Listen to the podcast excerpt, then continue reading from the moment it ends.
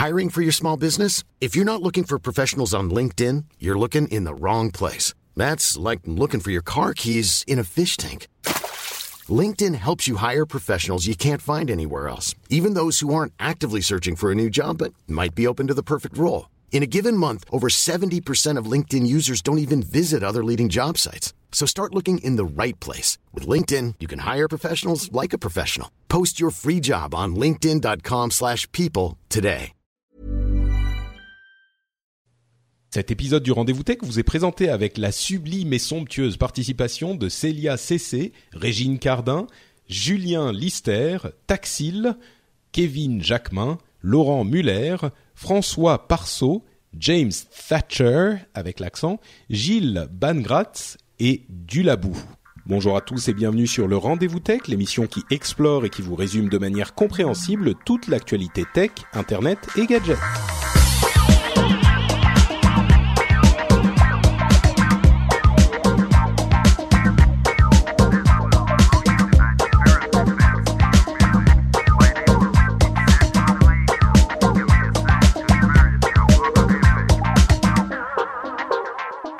Bonjour à tous et bienvenue sur le Rendez-vous Tech, le podcast bimensuel où on parle technologie, internet et gadgets. Nous sommes en septembre 2014, déjà septembre et c'est déjà le numéro 141. Aujourd'hui, on va vous parler essentiellement d'informations de la présentation Apple qui devrait nous présenter l'iPhone 6, peut-être une iWatch, ça semble se préciser, et d'autres choses, d'autres joyeusetés du genre. D'ailleurs, cet épisode est enregistré en deux temps, on va vous expliquer un petit peu comment ça se passe, mais au final, vous aurez toutes les informations en direct ou presque.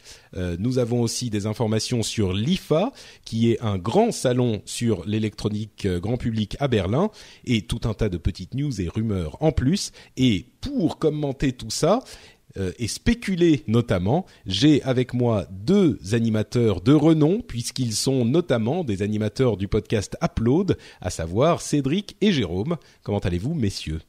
Très bien, très bien. Ouais, bien. Ça J'ai- va Vous êtes j'ai- en forme J'ai Ouais. faim, mais ça va. Oui, ton, ton freezer a explosé visiblement et donc tu n'as pas pu te préparer à manger. Je n'ai pas mangé, il est 21h35, je suis un forçat du podcast. Sauvez-moi, aidez-moi. Cédric, tu vas bien? Tu es en forme aussi? Mais oui, écoute, très bien. Bon, alors on va vous expliquer un petit peu comment va se passer ce podcast. Euh, cet enregistrement se fait le lundi après-midi ou le lundi soir plutôt, et on ne va pas publier l'émission avant mardi soir. Pourquoi? Parce que mardi, en fin de euh, soirée, en début de soirée, il y a la présentation de la conférence d'Apple qui va nous annoncer toutes ces nouveautés, notamment l'iPhone 6, tout ça. On va enregistrer donc maintenant avant cette présentation, en vous faisant quelques petites prédictions rapides, genre 5 minutes sur ce qui s'est passé pour que vous puissiez vous marrer en entendant à quel point on s'est trempé. On va ensuite enregistrer après cette conférence euh, une euh, un débrief qu'on va insérer dans l'émission juste après les petites euh, spéculations et ensuite donc vous aurez la suite de l'émission qu'on enregistre maintenant. C'est ça va? Ça ça, ça c'est un peu compliqué quand même. C'est presque clair. C'est presque clair, presque.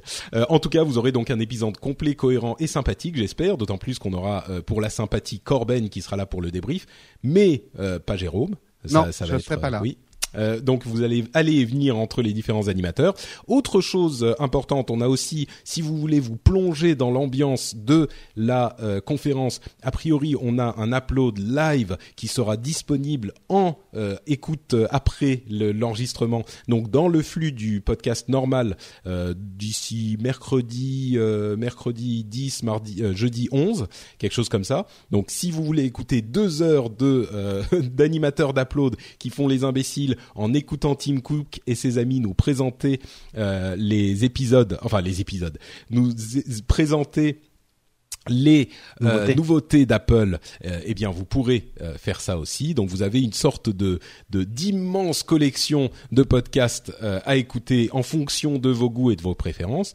Autre information extrêmement importante avant qu'on se lance dans donc les, prédictions ridicules sur ce qui va se passer dans la conférence de demain, c'est le fait que euh, bah, j'ai fait une, une annonce plutôt importante sur un, un, un- comment dire un changement de vie radical qui a un rapport très euh, lié au podcast puisque euh, comme je le disais il y a une semaine à peine je vais quitter mon travail qui où j'étais euh, douillet serein euh, tranquille euh, en sécurité et me consacrer poste, à quoi. 100% voilà un petit peu me consacrer à 100% à l'animation de podcast on va en parler un petit peu plus euh, au milieu de l'émission et surtout à la fin je ferai comme quand j'ai lancé le Patreon euh, une, une partie à la fin d'un épisode de l'épisode pour en parler à ceux qui euh, que ça intéresse mais je veux pas plomber ceux que ça n'intéresse pas forcément. Donc on aura une petite partie à la fin où on va en discuter avec Cédric et euh, Jérôme. Mais surtout je voudrais déjà euh, remercier du fond du cœur les gens qui ont participé au Patreon puisque bien sûr si je vais vivre de mon activité de podcasteur et ben il faut un petit peu de sous quand même. Et j'ai donc relancé une campagne Patreon qui connaît un succès que je qui, qui me me me me m'éberlue m'hallucine euh, complètement euh, c'est un petit peu le double effet qui se coule du lancement du Patreon là pour le relancement de cette nouvelle campagne. On a déjà atteint le premier palier que j'avais fixé, on est en route vers le deuxième. Je vous en dirai un petit peu plus à la fin de l'émission. Bientôt Et les surtout, Bahamas, je- quoi. Oui, c'est un petit peu ça. Bon, on n'y est pas tout à fait, on, on en parlera. Mais ce qui est important donc, c'est la tech, l'actu tech toujours encore résumé, euh, simplifié, compréhensible pour les auditeurs de l'émission. Ça c'est vous et on va vous en parler tout de suite en commençant par donc cette conférence Apple où ils doivent annoncer l'iPhone 6, deux versions, euh, le, le fameux wearable qui s'appellerait peut-être iWatch euh, et le, Ils l'ont déposé à iWatch, hein, possiblement- donc. Donc voilà, a priori c'est acté. Euh, possiblement un système de paiement avec NFC, donc l'iPhone 6 aurait un lecteur NFC, euh, peut-être un iPad euh, agrémenté du Touch ID, etc., etc. On va, comme on aura en fait dans cinq minutes, comme je disais, les, les euh, véritables annonces débriefées euh, dans, en, à chaud par l'équipe d'Upload. On va pas passer trop de temps sur les rumeurs. Je voudrais simplement que tous les trois, on dise euh, ce qu'on attend, ce qu'on espère et ce qu'on considère comme euh, improbable euh, pour demain. Donc très rapidement, on va commencer par Cédric, qui est évidemment un expert international de la mobilité. Oui, vachement. Reconnu mondialement. Exactement. Écoute, moi ce que j'espère c'est qu'il sera pas trop cher. Enfin, quand je dis pas trop cher, c'est euh, quand j'ai, on voit les rumeurs de prix, mais je sais pas si on va en parler, mais euh, qui, qui le place, euh, la version 5.5 qui la place à 1000 euros, un peu plus de 1000 euros pour les, la version 32 gigas. Euh, je trouve que c'est quand même un poil cher. Hein, Moi, j'ai juste un vu, peu. J'ai vu- j'ai vu 800, hein, mais effectivement, c'est c'est déjà quand même cher. Voilà. Quand tu dis quand même cher. 5.5, c'est c'est l'écran 5,5. L'écran 5 pouces, ouais. C'est pas l'iPhone 5.5, quoi. Parce que si- Ouais. ça serait ridicule. 5S, 5.5, D'accord. 5C. Euh, euh, bon, après, je, ce que j'attends. Disons moi, que quand quand t'espères des prix raisonnables avec Apple, généralement t'es un peu déçu. T'es un peu déçu, Ouais, ouais. Non, non, mais je veux dire, s'ils augmentent de 80 euros comme pour le, de- entre la génération précédente et celle-là, encore ça passe, tu vois. Ouais. Bon, on verra. 200, ça fait beaucoup. Ouais, ok. Ouais, La suite. Et, et euh, après, moi, mes espérances, elles étaient logicielles et elles ont plutôt euh, tout été comblées, euh, surtout sur la partie, euh, la partie HomeKit euh, que j'attends avec. euh, Donc domotique, tout ça. Ouais, toute la partie domotique, tout ça. Et il y a un truc. J'espère que le 10 Siri, d'ailleurs, ouf, je l'ai dit, mais mon téléphone n'est pas branché, donc ça va. Euh, sinon, il se déclenche. Le 10 Siri va fonctionner justement quand le téléphone n'est pas branché. Hmm. C'est cette fonctionnalité comme le OK Google chez, chez Ouais, Google Ouais. qui te permet Siri qui de... t'écoute en permanence et qui peut répondre à tes questions quand Et tu alors, ouais. je trouve ça tellement top sur les euh, sur les téléphones Android que j'aimerais bien que que les iPhones le fassent.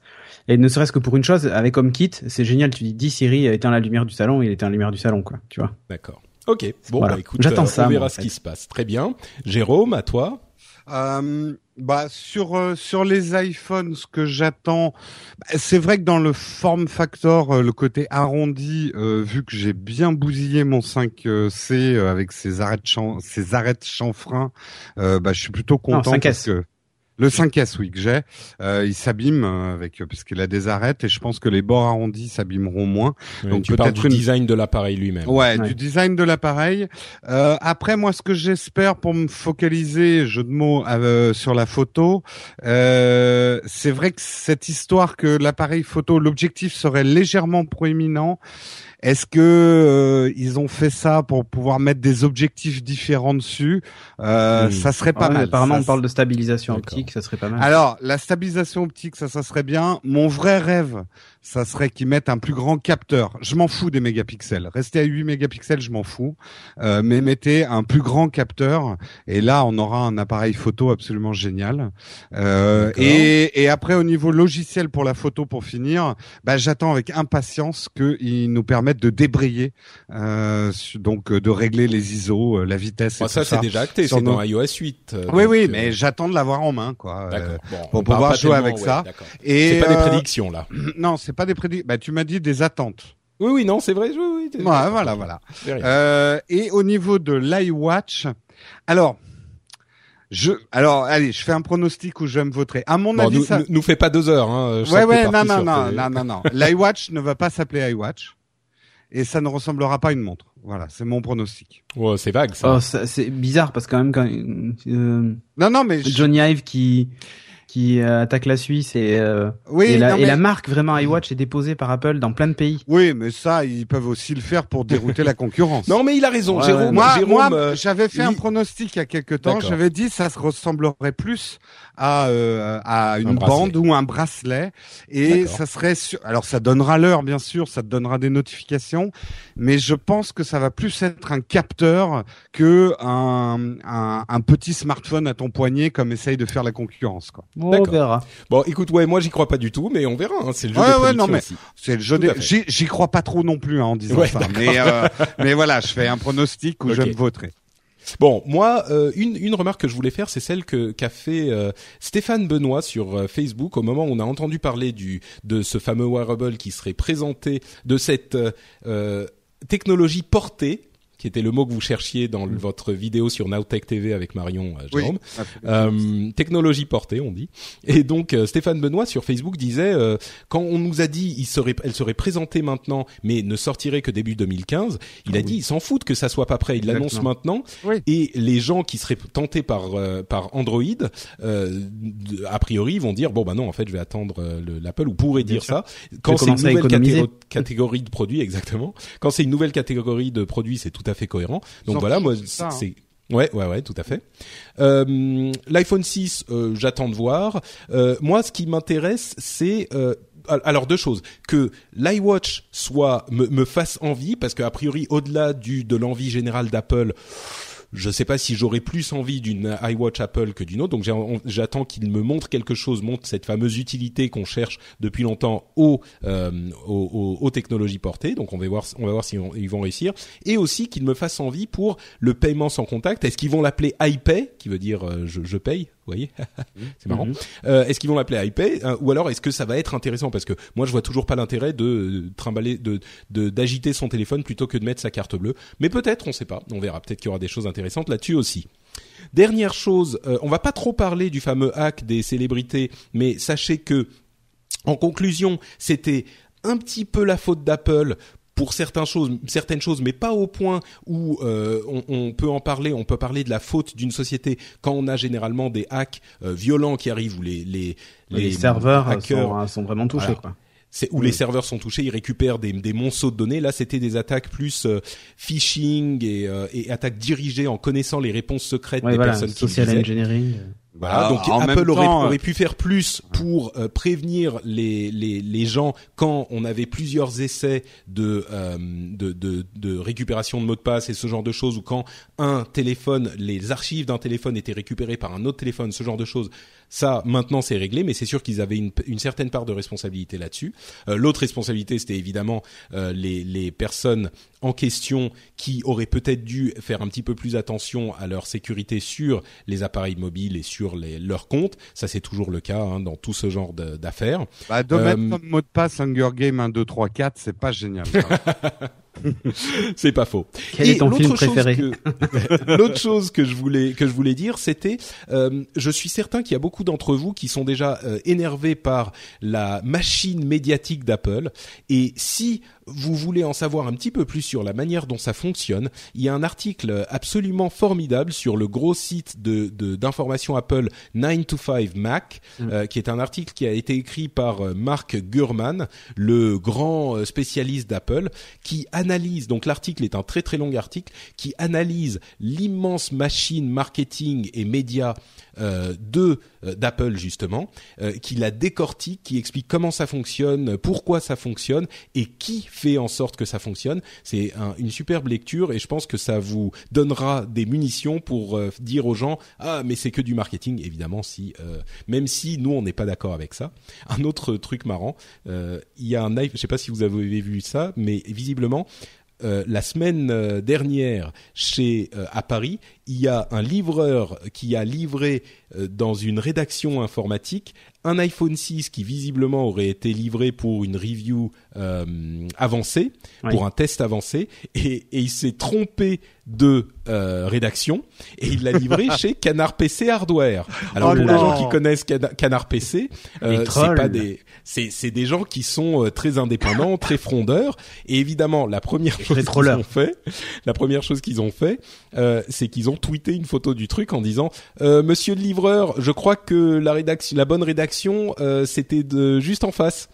Évidemment, le tweet a été effacé. On a trouvé quelle était la, rédaction qui avait reçu le truc. Non, j'ai j'ai cherché un peu, mais j'ai pas, j'ai pas cherché plus loin que ça. Finalement, c'est pas si si important que ça. Si, c'est important de savoir qui est vendu ou pas, quoi. Bien sûr, ouais, c'est vrai. Attends, moi ça m'intéresse. Euh, et donc le tweet a été effacé entre temps. Ils ont dit que, enfin bon, bref, si vous avez, si vous voulez plus sur l'affaire, il y a des, des, des, histoires marrantes chez Canard PC Hardware. Moi, ça n'a fait que renforcer, renforcer mon amour pour cette rédaction, euh, cette rédaction très euh, autonome, on va dire. Et je remercie Florent qui a, qui m'a pointé du doigt ce tweet marrant au moment avant qu'il ne soit effacé. Et tu l'as vu euh, la photo ou... Oui, oui, oui, je l'ai vu. Ça, c'est très ressemblant. Hein. Oui, ça ah, ressemble à tout ce qu'on a vu. Ah, oui, complètement. Ouais. Ouais, voilà. Bon, euh, eh ben écoutez, on va faire place à l'équipe d'Upload sans Jérôme qui sera en train de faire d'autres choses. Donc nous-mêmes de demain qui vont, qui allons faire le débrief de cette euh, euh, présentation. Donc on vous dit ce qu'on ce qu'on en a pensé tout de suite et on revient nous trois juste après pour notre débrief de l'IFA. Allez, 3 2 1, Upload. Nous voilà donc pour cette, ce débrief de la euh, présentation live de la conférence d'Apple qui a super bien marché. Hein. Franchement, c'était incroyable, une perfection internationale mondiale pour tout le monde. Ouais. Et j'étais prêt. Hein. bon, en fait, effectivement, euh, il y avait pas qu'Apple hein, qui merdait. bah, il y aura pas de d'upload live pour la la conférence d'Apple parce que je crois que personne ou presque personne au monde n'a réussi à faire de live et je pense que c'était dû au fait que tellement de gens euh, se, se, précipitaient sur toutes les chaînes de live pour essayer d'avoir des informations et de suivre la chose. Même le, le flux euh, vidéo d'Apple n'a pas fonctionné. YouTube était surchargé. On a essayé avec des Hangouts, ça n'a pas marché non plus. Bref, on n'a pas couvert ça en live, malheureusement. Je Moi, je vous le dis. je, je, je, tiens à m'excuser aux quelques centaines de personnes qui étaient venues et qui sont restées sur la chaîne, euh, sur la page YouTube, euh, qui ont qui ont espéré euh, qu'on arrive. Finalement, on n'a pas pu malheureusement. Mais il n'empêche, on a quand même les informations. on a beaucoup de choses à vous présenter. On est donc avec Cédric et Corben comme promis, qui vont très très bien. Cédric, on sait, Corben, on le découvre, n'est-ce pas? Oui, oui, tout va bien. Très bien. euh, on va vous parler de trois choses principalement. Euh, donc les nouveaux iPhones, le Apple Pay et on va faire un petit peu plus long sur l'Apple Watch. Je pense qu'on va tenir dans allez 20-25 minutes en tout pour euh, pour tout ça. Euh, je, je m'avance peut-être un peu. Mais commençons avec les deux nouveaux modèles d'iPhone qui ont été présentés, iPhone 6, iPhone 6 Plus. Euh, le premier fait, comme on s'y attendait, 4,7 euh, pouces d'écran, 5,5 pour le plus grand. au niveau du design, c'est une jolie surface continue qui n'a pas de d'arrêt entre le verre et l'aluminium.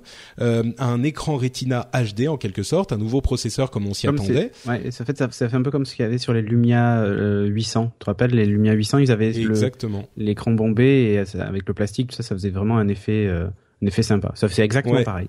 Comme s'il était, l'appareil était coupé d'une seule pièce en fait. Voilà, c'est ça.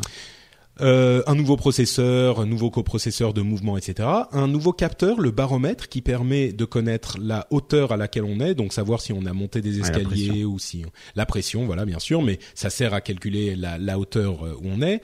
Euh, un appareil photo qui a été amélioré non pas au, niveau du nombre de mégapixels, mais à plein d'autres choses, des, des, des pixels plus, voilà, des capteurs de meilleure qualité. Stabilisation optique pour le, la version plus. Alors, je décris d'abord ce Ah oui, qui pardon. est commun aux deux, et Ah, puis après, je vais dire les quelques trucs qui sont spécifiques euh, à la version plus. Euh, un, un, un, capteur donc qui permet d'enregistrer de la vidéo en 1080p 60 images secondes, une, une- et de faire des vidéos au ralenti à 240 images par seconde, ce qui est encore plus ralenti que la version euh, Deux fois plus précédente. ralenti. Voilà, c'est quand même double double ralenti. Euh, il sera disponible pour, euh, avec deux ans d'abonnement aux États-Unis à 200 dollars euh, pour la version 16 Go. La version 32 Go disparaît et la On version prix français, 64 Go. Ah bah vas-y, pardon, je les avais Ouais. pas moi. C'est 709 euros pour la version 16 Go du de l'iPhone 6 et euh, 809 pour la version 16 Go de l'iPhone 6 Plus. Et, donc ça après, on ajoute 100, de- 100 euros euh, par alors, capacité. euh, alors ça, ça aurait été bien, si c'était ça. Hein, Ah, hein, D'accord. franchement, le problème c'est qu'en fait on super. fait 16, 64, 128. Il y a plus de 32. C'est ça. Mais donc euh, le, le tarif Non, est plus élevé. Mais ouais, voilà, tu, tu rajoutes pas 100 puisque là maintenant si tu si tu veux passer à la version euh, 64 Go, en gros tu rajoutes 110 euros. Voilà, un petit peu plus. Bon, ok. Et ensuite on est 100 un petit euros pour passer de la au-dessus de 64 à la 128. C'est assez Ouais, curieux le calcul, mais voilà.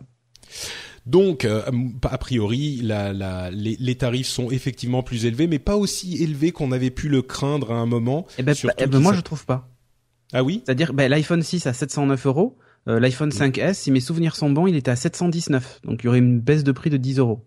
Ah, Ou je au me même prix, qu'il était le, le, le plus petit modèle était euh, aussi cher déjà. Si, si. Ouais, d'accord. Donc pour la même Bon, capacité, c'est à peu près le même prix. Donc tu vois.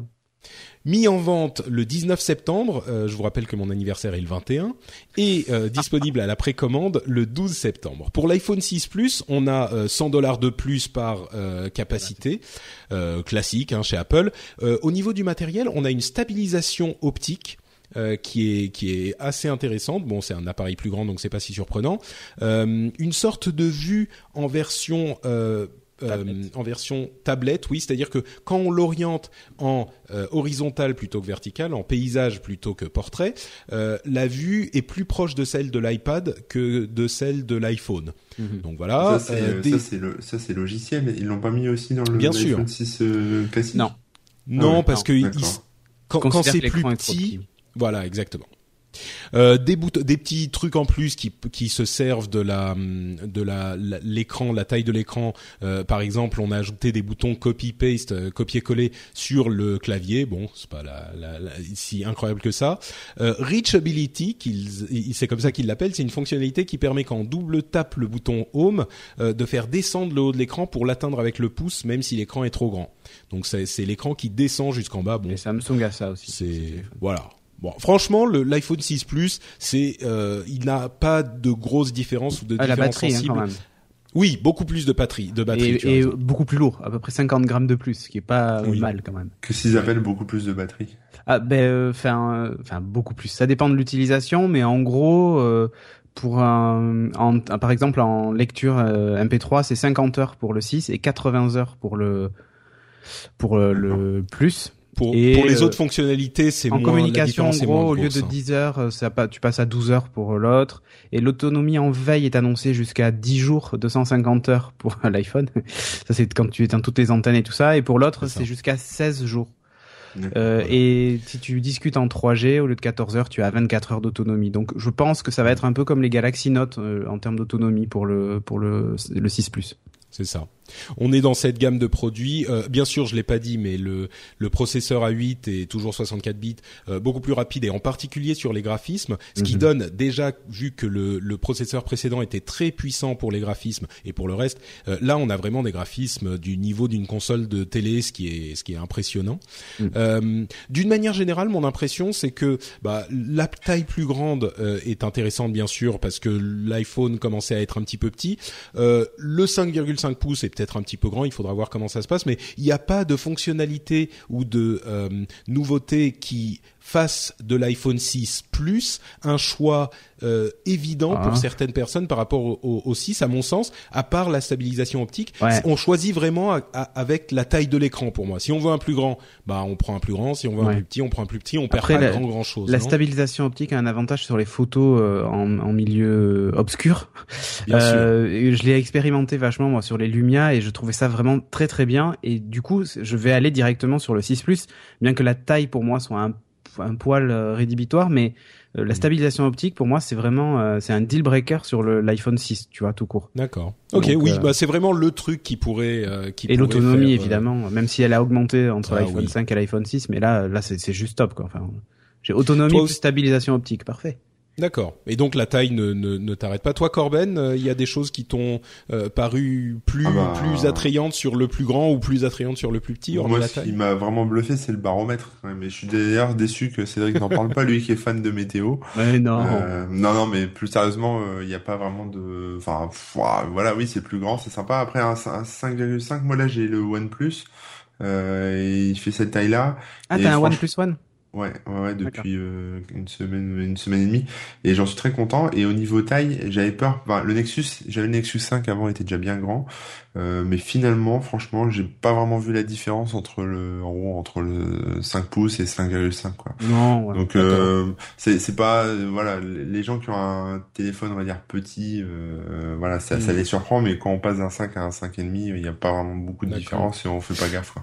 Ouais, bah, c'est vrai que c'est vrai que beaucoup de gens, euh, dont nous, euh, disaient toujours que le le, le 5,5, ça nous semble plus gros, mais tous ceux qui l'ont utilisé disent que, enfin, généralement ils disent euh, ça, ça- c'est finalement très agréable à utiliser. Mm. Bon, euh, a priori, ça se confirme encore Je une fois. confirme. Euh, et, et évidemment, c'est- clair, mais euh, il n'y a pas vraiment euh, quoi que ce soit dans cet iPhone qui va euh, convaincre les gens qui n'aimaient pas déjà les iPhones. Il n'y a pas de Euh, NFC. Si. alors si justement, bah, Ah. on va y venir, on va y venir. Euh, juste une note pour dire que les iPhone 5S et 5C sont toujours en vente euh, avec une baisse de prix voilà. euh, et que iOS 8 sera disponible le 17 septembre. Donc et il deux est jours déjà avant pour les sortie. développeurs. Il est déjà bon, mais ça c'était c'était le cas, mais la la Golden Master, tu as raison. Oui. Euh, et donc iOS 8 sera disponible le 17 septembre et euh, sera disponible à partir de l'iPhone 4S et euh, au-dessus. Faudra voir comment il tourne sur l'iPhone 4S. hein. Euh, tu parlais de NFC, Corben, et ben justement, ils ont aussi présenté une chose qu'on attendait beaucoup, c'est le Apple Pay, un système de paiement qui qui est entièrement géré par Apple. Si tu peux couper ton micro, Corben Oui. qui combine en fait le NFC, donc les, les communications sans contact proches, euh, Near Field Communication, qui combine donc le NFC, le Touch ID, un élément de leur euh, matériel, de leur processeur qui s'appelle le Secure Element, qui est encore plus sécurisé, et Passbook, qui est cette application euh, qui devait gérer toutes nos cartes de fidélité, les billets d'avion, etc., qui, qui finalement n'a pas été très utilisée, pour créer un système de paiement sécurisé qui euh, génère des euh, numéros spécifiques à la transaction que vous êtes en train de faire, qui vous permet de euh, ne pas euh, euh, donner les informations comme le numéro de carte ou même votre nom à l'employé qui va euh, recevoir ce paiement dans une boutique, euh, etc., etc. Ils utilisent les cartes de paiement qui existent déjà. Ils ont des deals euh, avec American Express, Mastercard et Visa. Euh, Petite euh, précision, tout ça n'est pour le moment qu'aux États-Unis, hein, bien sûr. Donc vous emballez pas, vous pourrez pas encore payer tout de suite euh, en France avec ce système ou ailleurs. Euh, il est, on peut imaginer que ça va pas prendre trop longtemps parce qu'ils ont fait beaucoup de deals avec des grandes sociétés, notamment des, des sociétés comme euh, euh, McDonald's, etc.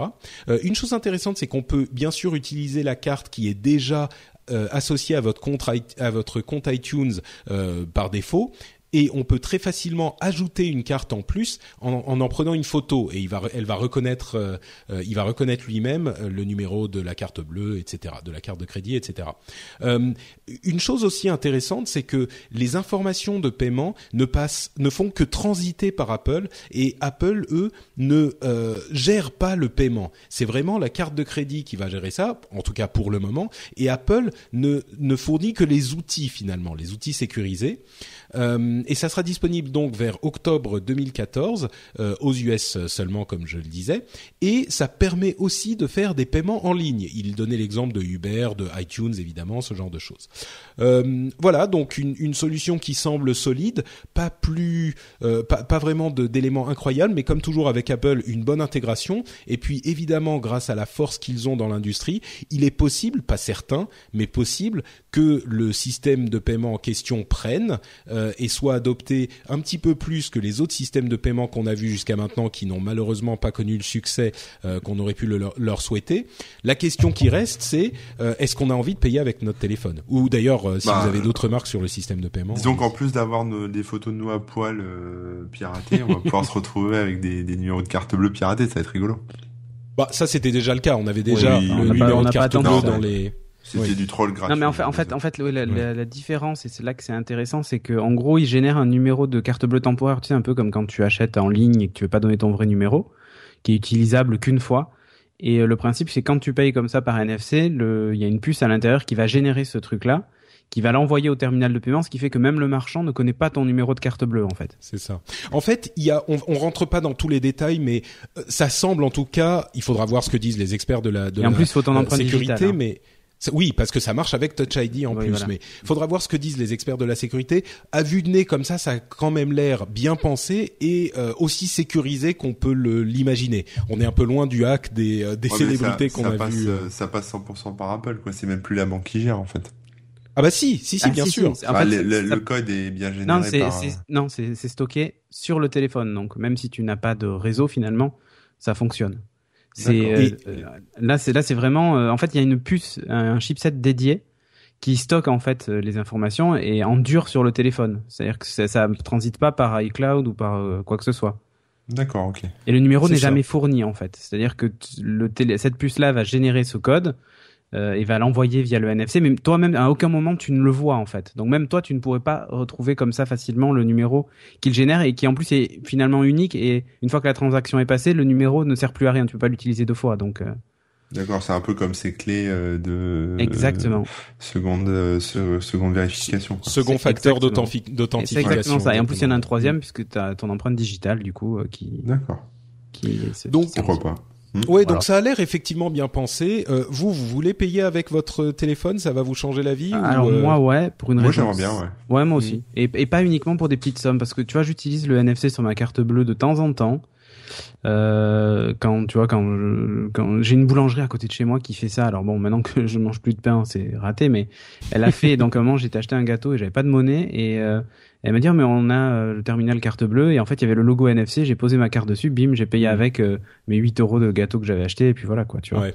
À vrai dire, il y, a, euh, y a un petit souci avec, avec tout ce système. C'est que le système est évidemment propriétaire Apple. Mmh. Et si on espère pouvoir remplacer entièrement nos cartes bleues par ce système, même si il fonctionne très bien, comme tout, à, à, moins que tous les, toutes les boutiques du monde l'utilisent, et il n'est pas impossible qu'ils y arrivent, hein, mais bon, c'est pas non plus euh, si probable que ça.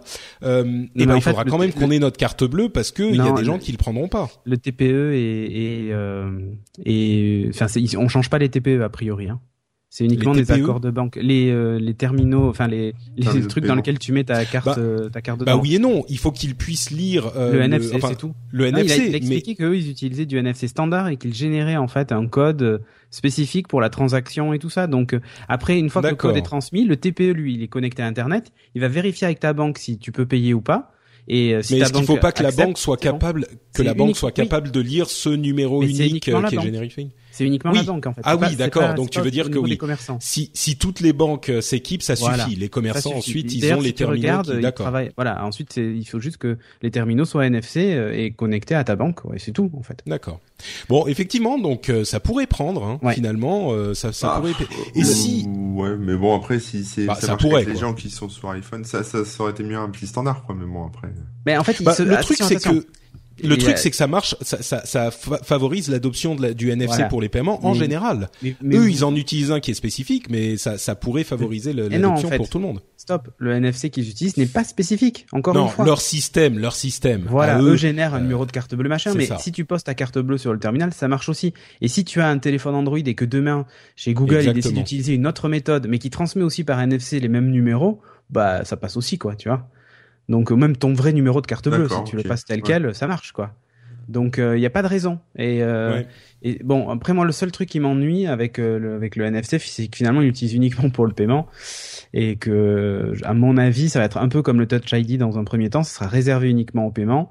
Et on n'est pas prêt de pouvoir lancer des choses en passant son terminal de, par exemple, de, de payer son, son métro et tout ça encore avec quoi, tu vois. Et accessoirement, euh, effectivement, ce, ce, moyen de paiement, puisqu'il utilise le NFC, ne sera disponible que sur les nouveaux euh, iPhones, euh, puisque les anciens iPhones n'ont pas, pas, de NFC. puce NFC. Voilà. Ah, ah, bon. De pauvres. euh, bon, à vrai dire, euh, moi jusque-là, euh, j'étais pas hyper convaincu par le système euh, en question Apple Pay, surtout que je suis pas du genre à accumuler les cartes de crédit, donc j'en ai une seule, mais enfin une, une ou deux, mais quand t'auras un compte pro, pour, c'est possible, mais mais pourquoi pas finalement avec tes précisions, Cédric, ouais, oui, mais... je me dis pourquoi pas, on verra. Si, si ça peut réduire la taille de mon, si je peux ajouter en plus ma carte de ciné, ma carte de métro Moi, et a, tout ça. Il y a juste un détail quand même dans l'histoire, hein, c'est quand t'as plus d'autonomie, du coup t'as plus de carte bleue quoi. Enfin, ah bah oui, c'est sûr, c'est sûr. Donc ça... du coup tu, tu gardes tu toujours ta carte avec toi, mais. Ouais. ouais. Moi j'ai j'ai encore mon iPhone 4S qui commence à se faire très vieux et d'ailleurs ça fait des des années que je mets des sous de côté chaque mois pour pouvoir me payer un nouvel iPhone quand le, le, le... et là finalement je me dis ça y est, en ah plus bah c'est mon anniversaire tout ça. Oui, il faut 4S c'est fini. Euh, et, et qu'est-ce que je voulais dire? Je sais plus. Bah voilà. Je, et tu veux je, payer voilà. avec le NFC sur ton 4S. Et que je vais, je vais payer avec le NFC sur mon 4S, ça va être mal barré. Bon, donc euh, iPhone euh, 6 Apple Pay, les deux premières grosses annonces. Évidemment, euh, la, l'annonce qui aura sans doute fait le plus de bruit et qui aura fait les unes de vos journaux, enfin qui fera les unes de vos journaux demain et toute la semaine, c'est l'Apple Watch, qui ne s'appelle final, finalement pas iWatch, que Tim Cook a annoncé avec un euh, We Have One More Thing, le fameux One More Thing, ah, mais là, euh, assez émouvant. Le nom est un peu bizarre le... quand même. Hein. Oui, oui, c'est vrai. Un peu le fait mais je veux dire dans la montre.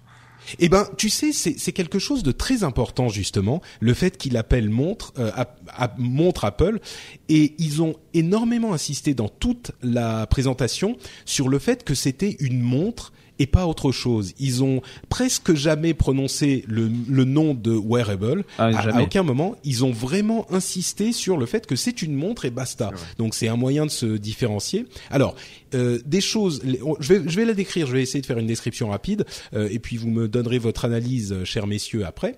Euh, il y a énormément de modèles. Une chose qui est très très claire et très présente, c'est la personnalisation au niveau matériel comme au niveau logiciel. Au niveau logiciel, ça se personnalise énormément aussi. Il y a des bracelets échangeables facilement, toutes sortes de bracelets, des trucs en plastique, des trucs en cuir, avec un système d'aimant assez malin pour refermer le bracelet. Elle est résistante à l'eau, vous pouvez pas euh, faire de la plongée avec, mais vous pouvez prendre une douche. il y a une et le truc le plus important, c'est que ils ont beaucoup insisté là aussi sur une chose qui est tout à fait vraie, c'est-à-dire que pour un nouveau type de produit de ce genre, il faut une nouvelle euh, interface utilisateur.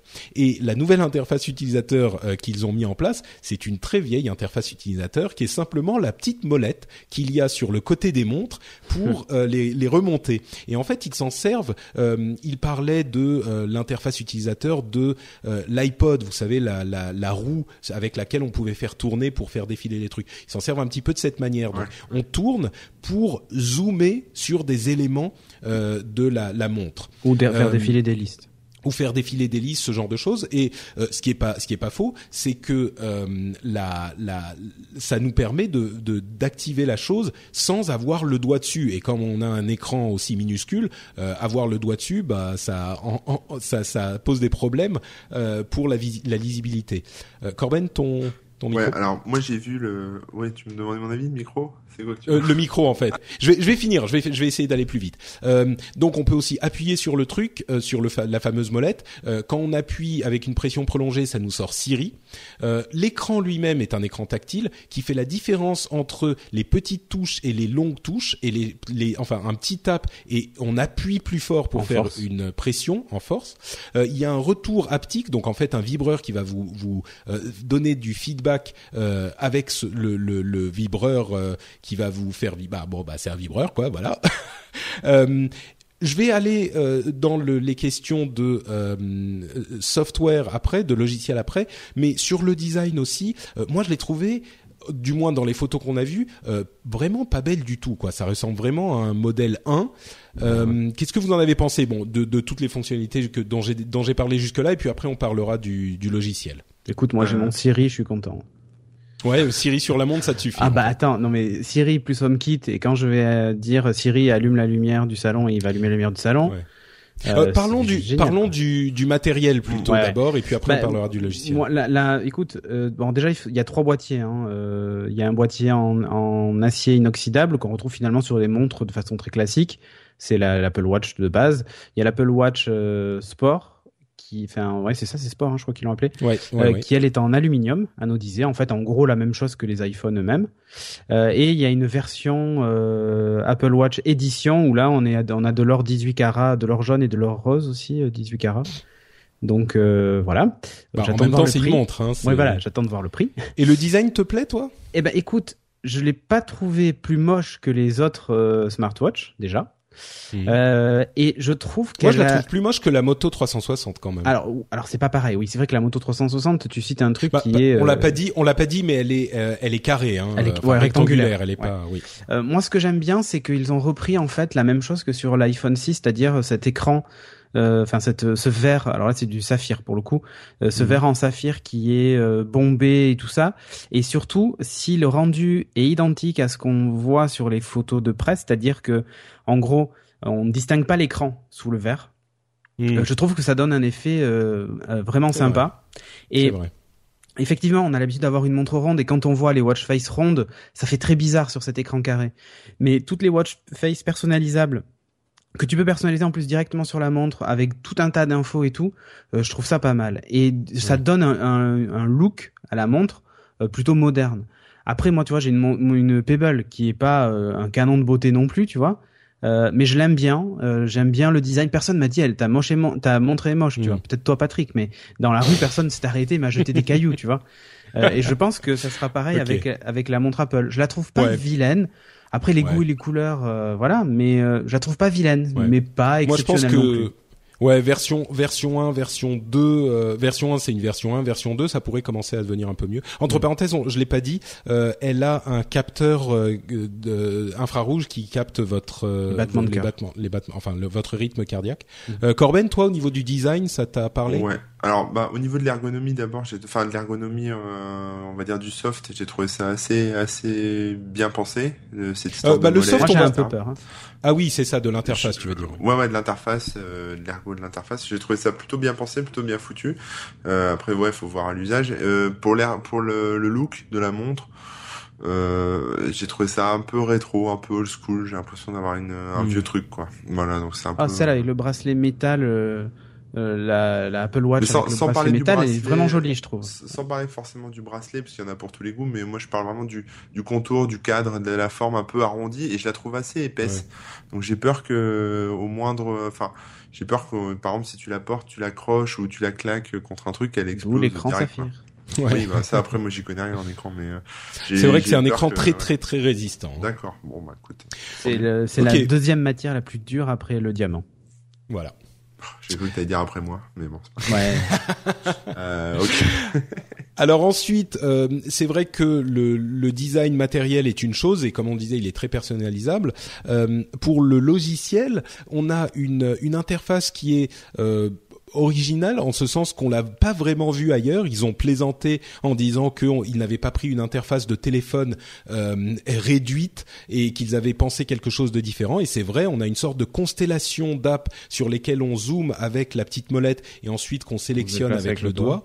Euh, on se déplace avec le doigt. C'est compliqué. Ça a l'air, c'est un poil compliqué, mais je pense qu'une fois qu'on l'a en main, ça, euh, ça devient assez intuitif. Mm. Euh, mais bon, il faudra voir l'usage, c'est sûr. Pour ça, comme pour le reste, hein, pour cette montre, elle ne sort que euh, début 2015. Donc on l'aura pas en main avant un moment. Euh, mais ce qui est euh, intéressant, moi ce qui m'a paru intéressant, c'est qu'il y avait, j'ai eu l'impression que les applications qu'ils ont montrées étaient pour beaucoup de vraies applications presque complètes. C'est-à-dire mm. que pour beaucoup de montres, qu'elles soient Pebble ou Android Wear ou ce genre de choses, généralement on se limite à peu près à de la notification de différentes apps. Là, on avait vraiment des mini applications alors évidemment qui n'ont pas autant de fonctionnalités que leur grande sœur d'un appareil euh, téléphonique ou d'un iPad, mais par contre, euh, il y avait quand même euh, beaucoup plus de choses à, faire avec ces applications. C'est pas juste des notifications. On a eu des exemples. bon, bien sûr, il y a des notifications d'un côté, mais on a eu des exemples intéressants avec des choses comme ce qu'ils ont appelé le. bon, on avait les, cartes qui fonctionnaient bien, les, photos. On pouvait naviguer dans les photos. Bon, même temps, voir les photos sur un petit truc comme ça, je suis pas sûr de l'intérêt, mais pourquoi pas. Euh, il y avait aussi une application qui m'a paru intéressante, c'est ce qu'ils appellent le digital touch, c'est-à-dire que si on a un ami qui a ou une, notre femme ou notre ami ou etc qui a une montre, on peut lui envoyer euh, des messages mais qui sont des messages qu'on a tracés au doigt comme des petits dessins, et on peut lui envoyer aussi des euh, des, des, petits euh, des petits tapes qu'il va sentir avec le vibreur justement, avec le feedback euh, haptique comme il l'appelle. Et on peut aussi lui envoyer par exemple les battements de notre cœur. C'est quelque chose de d'étrange et certainement quand je vous le décris comme ça, ça a l'air un petit peu ridicule, mais tous les petits dessins qu'ils envoyaient, c'était non, c'est ça, ça te parle bah, aussi. En fait, ouais, enfin moi, moi c'est un. C'est une manière de communiquer étrange, quoi. Qui. En fait, c'est un concept que j'ai j'ai vu il y a quelques années, euh, fait par des euh, des gens qui qui cherchent justement à, rendre les la technologie euh, plus humaine. Donc en fait, mm. plus collée avec tout ce qui est tactile, touché, etc. effectivement, voilà, ce genre de choses, c'est ça peut paraître gadget, mais mais il y a un aspect, on va dire, très très humain en fait. Euh, mm. pour se rapprocher des gens. C'est tactile, c'est visuel, c'est ça, ça vibre euh, et on a voilà, c'est ça, ça enlève un peu le côté froid de la technologie. Moi, je trouve ça plutôt bien. C'est c'est clair que c'est clairement un, un, objet et ils le disent comme ça aussi. Hein. Je, je, dis souvent ils le disent parce qu'on vient de l'entendre. Il faudra voir ensuite euh, ce que ça donne concrètement, évidemment, hein, une fois qu'on aura un petit peu de recul. Mais ils disent que c'est un objet très très personnel et on sent à quel point ils l'ont pensé de cette manière. On a aussi d'autres applications, la domotique avec euh, le fameux HomeKit qui est présent eh sur iOS 8 qui va enchanter euh, Cédric. Euh, des applications de fitness qui sont des sortes de, de moniteurs d'activité qui captent différents de choses et des applications de euh, de, de, de, training, de workout, mm. de d'entraînement euh, qui qui bon, il faudra voir comment elles sont faites, mais qui vont s'adapter à vous et vous donner en fait des buts à atteindre euh, qui sont adaptés à ce que vous faites. Ah, t'es resté trop longtemps assis. Tu vois, pour moi ça va être ah ce bah, niveau quoi.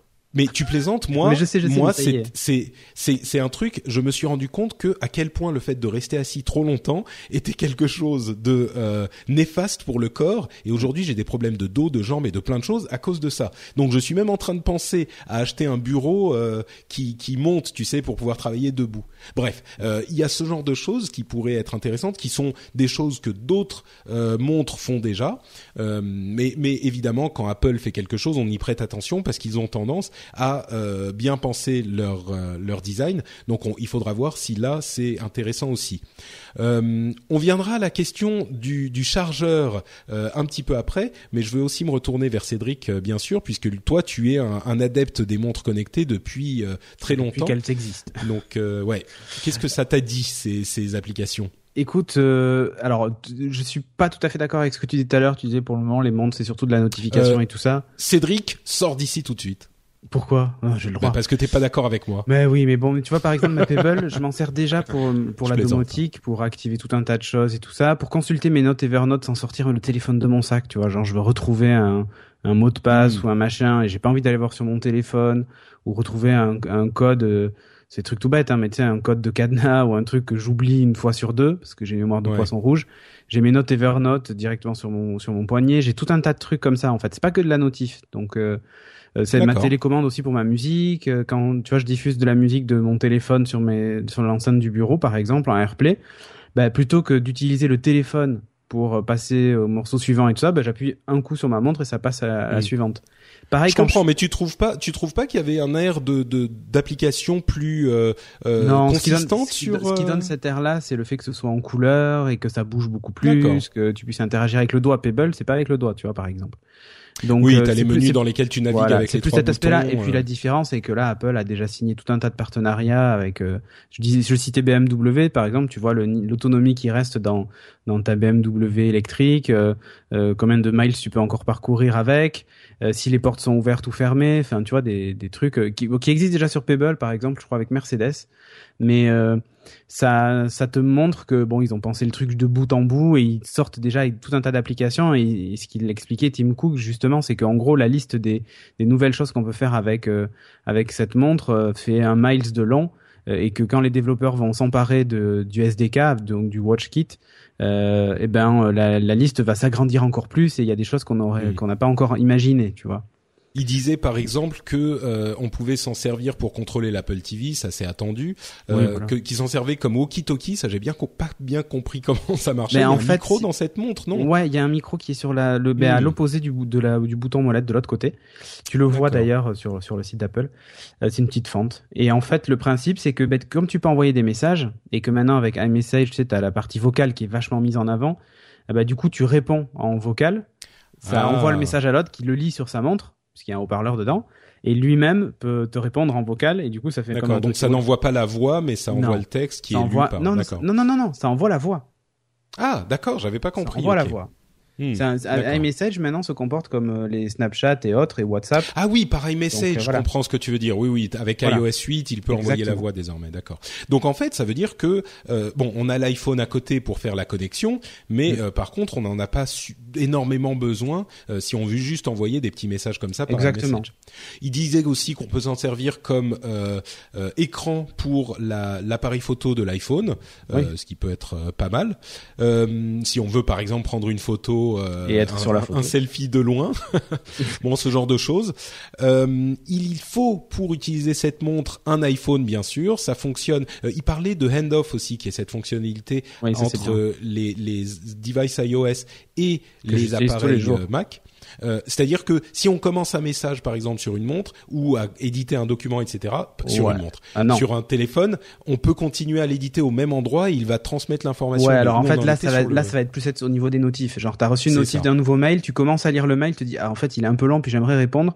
Du coup tu prends Voilà. ton téléphone et quand tu vas juste appuyer sur le bouton en façade, en bas à gauche t'as l'icône ben, de, de du mail qui qui s'affiche et quand tu le sélectionnes et que tu slides vers le haut en fait ça va t'ouvrir directement sur le mail que tu es en train de lire sur ta montre en fait. D'accord. Voilà. Donc, euh, il faudra un iPhone à partir du 5, donc 5, 5C, 5S ou 6 évidemment. Euh, et comme tu le disais, il y a trois modèles différents. Elle coûte 349 dollars. Alors, on doit, on n'a peut-être pas encore les prix en, en euros pour le coup. Non. Euh, et elle sera disponible début 2015. Euh, Moi, j'ai une question dont on le- a pas parlé. Euh, juste, Alors- je voulais, sa- je voulais connaître l'autonomie de ce truc. Alors justement, c'est le truc voilà. euh, que j'ai mis à la fin avec 40 points d'interrogation. Ils n'ont pas parlé de l'autonomie une seule seconde pendant toute la présentation. Ça peut Voilà, vouloir dire bon, deux ça. choses. Alors soit c'est pas bon du tout, et à vrai dire, euh, je pense que c'est pas bon, c'est-à-dire quand on dit pas bon, euh, ça sera la journée. La journée. Et, et c'est peut-être pour ça qu'elle est aussi épaisse ou qu'elle a l'air aussi épaisse parce que la batterie prend beaucoup de place. Euh, c'est peut-être aussi pour euh, réduire les attentes des gens parce que justement tout le monde va se dire mais ils ont pas parlé de l'autonomie, elle est pas encore sortie la, la, la montre, elle est pas du tout prête d'être sortie. Non. Donc euh, on est à 4 5 mois.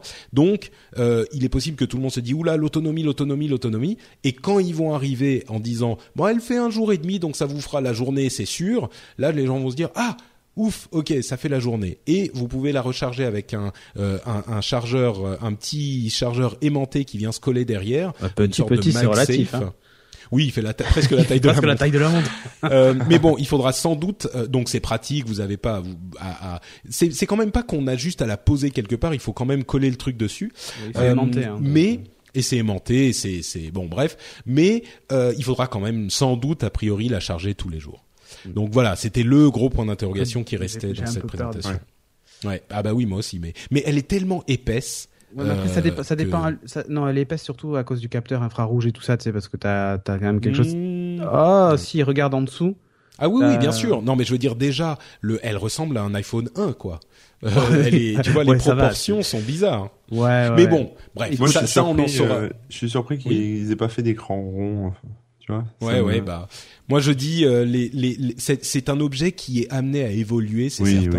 oui. Ouais, Euh, et les versions 2 et 3, euh, nous, nous, quand on les verra, on se dira oula, la, la version 1, elle était quand même bien moche. on Euh, verra. Mais moi, je la trouve pas si moche que ça. hein. Ouais, ouais. Une Il y a- fois, il y a- euh, les, les avis sont partagés. Hein. J'ai demandé des sur Twitter. hein, et... ouais, celle, celle qui est toute en métal, Alors- là, je, la- je la trouve, euh, je la trouve chouette. Alors on est presque à 40 minutes déjà, donc on va conclure. Oui. Euh, est-ce que bon, est-ce que vous êtes, vous seriez tenté à ce prix-là par cette montre? Euh, Donc on parle de 349 euros, on va dire euh, pour arrondir, euh, pour la montre. Euh, client, pas client, intéressé, pas intéressé. Ou, Déjà euh, acheté des montres qui étaient pas smart et qui étaient plus chères, donc c'est pas une question de prix là pour le coup. d'accord. Euh, moi, ça va vraiment être l'autonomie. Euh, Si elle tient, euh, allez, trois jours. Hmm. En utilisation, euh, l'utilisation que j'ai moi, hein, Normal, ouais. sans lui, sans sans euh, s'acharner dessus, parce que tu vois ma Pebble, Hmm. je m'acharne pas dessus, elle me tient dix jours, quoi. Oui. Et ça me va très bien. Euh, si elle me, si elle me dure trois jours avec mon usage, euh, oui, j'achète. Euh, un jour, non. un jour, non, c'est juste pas possible. D'accord. Corben. Euh, ouais, Même deux, hein, pas. Moi, moi, bon, déjà, j'ai pas d'iPhone, mais dans l'éventualité où j'avais un iPhone, euh, je suis pas, je suis pas fan de montres déjà à la base, et là, je vois pas, en fait, enfin, ça, ça, je vois pas ce que ça m'apporterait Ah, en plus euh, dans. Piloteras ton installation domotique avec, tu feras le Ouais, mais je peux, je peux le faire aussi avec mon téléphone, tu vois, et j'ai tout le temps le téléphone à la main, donc euh, oui, que j'ai une montre ou un téléphone. euh, et comme Cédric, je partage son avis sur l'autonomie. Moi, c'est vraiment rédhibitoire, quoi. Si ça dure Ouais. une journée, c'est, c'est net, quoi. Moi, tu vois, les Android Bah, moi, j'avais suis- beaucoup d'espoir et quand je vois qu'elle tient à peine une journée, voire moins, ben, Ah ouais, ouais. faut Mhm. oublier, quoi. Je suis un petit peu de l'avis de, de Corben. Euh, l'autonomie est effectivement, à vrai dire, même au-delà de l'autonomie, ça, me- franchement, ça commence à me, à me, à devenir pénible si on a euh, trois ou quatre trucs à devoir charger tout le temps, quoi. Mm. Entre les, les iPads, les L'iPad. iPhones, les consoles portables, Les ordi portables. les ordinateurs, machin. Bon, j'ai pas besoin d'un truc en plus. Euh, je porte plus de montre depuis peut-être 25 ans. Je suis Pareil. pas certain que celle-là me donne envie d'en reporter une. Maintenant, euh, je suis intrigué, on va dire. Euh, J'aimerais bien en voir une, euh, voir ce que ça donne. Voilà. Et je pense que tout le monde euh, sera curieux sûr. en tout cas. Euh, mais mais j'ai pas été, euh, j'ai pas eu de wow factor là qui m'a convaincu. En même temps, l'iPad euh, au début n'était pas euh, super convaincant non plus quand au, moment de la présentation. Mm. Faudra voir. Moi, Il je trouve qu'elle a un look, euh, tu disais un look rétro, mais en fait, je trouve que ça fait moderne et rétro à la fois, tu vois. C'est, Hmm. je sais pas comment expliquer. Et j'aime bien, Ouais. en fait. C'est vraiment un style que j'aime bien, donc, euh, Eh ben écoutez, euh, venez nous dire ce que vous en pensez sur les, le, le blog de l'émission. Vous venez sur frenchspin.com et vous nous laissez vos commentaires, en particulier sur cet Apple Watch. Euh, et euh, bien sûr, il y a tout, il y a tout un tas de gens qui vont dire ah euh, Android fait déjà ça depuis longtemps. Mhm. on, on le sait et c'est en partie vrai, en partie pas pas totalement vrai, mais tout de même euh, c'est une critique tout à fait compréhensible comme toujours avec tout ce que fait Apple. Euh, mais venez nous dire ce que vous en pensez. Je pense que l'iPhone, le- l'Apple Pay, c'est un petit peu plus classique. Hein, c'est dans l'évolution euh, euh, habituelle, annuelle euh, qu'on a de chez Apple. Le débat sur l'Apple Watch, je serais curieux de euh, savoir où il va aller. Simplement que vous soyez euh, convaincu ou pas, euh, essayez sur les notes de l'émission de rester un petit peu, de motiver vos explications, euh, vos, vos, vos arguments, et pas simplement dire euh, c'est pourri ou c'est génial, quoi. Parce que c'est- Moi, il y a quand même un truc dont, dont on n'a pas parlé, et Ouais. c'est le seul truc bien que je retiens de toute cette keynote, c'est euh, l'album de YouTube, YouTube euh, qui, est, qui est offert euh, sur iTunes. ouais, ça, Alors, ça, ils c'est ont pour, dit- ça, c'est pour redonner un peu de cool à Apple, tu vois. Ça fait vraiment ça, je pas faux. Ouais, ouais. Ils offrent euh, jusqu'au 13 octobre le dernier album de, U de U2. Euh, après, je sais pas s'il va disparaître de nos iPhones et de nos appareils. Non, en fait, il est en exclusivité jusqu'au 13 octobre chez, ça. Apple et Et gratuit. il est gratuit. Et Et gratuit. il le, il le donne en magasin aussi, non C'est pas ça Il pas Ouais, voilà. Ouais. Tu vas, tu vas dans ton magasin de disques, tu leur dis que Tim Cook t'a offert un album et Non, ils dans te donneront. Apple Store. Ah, d'accord.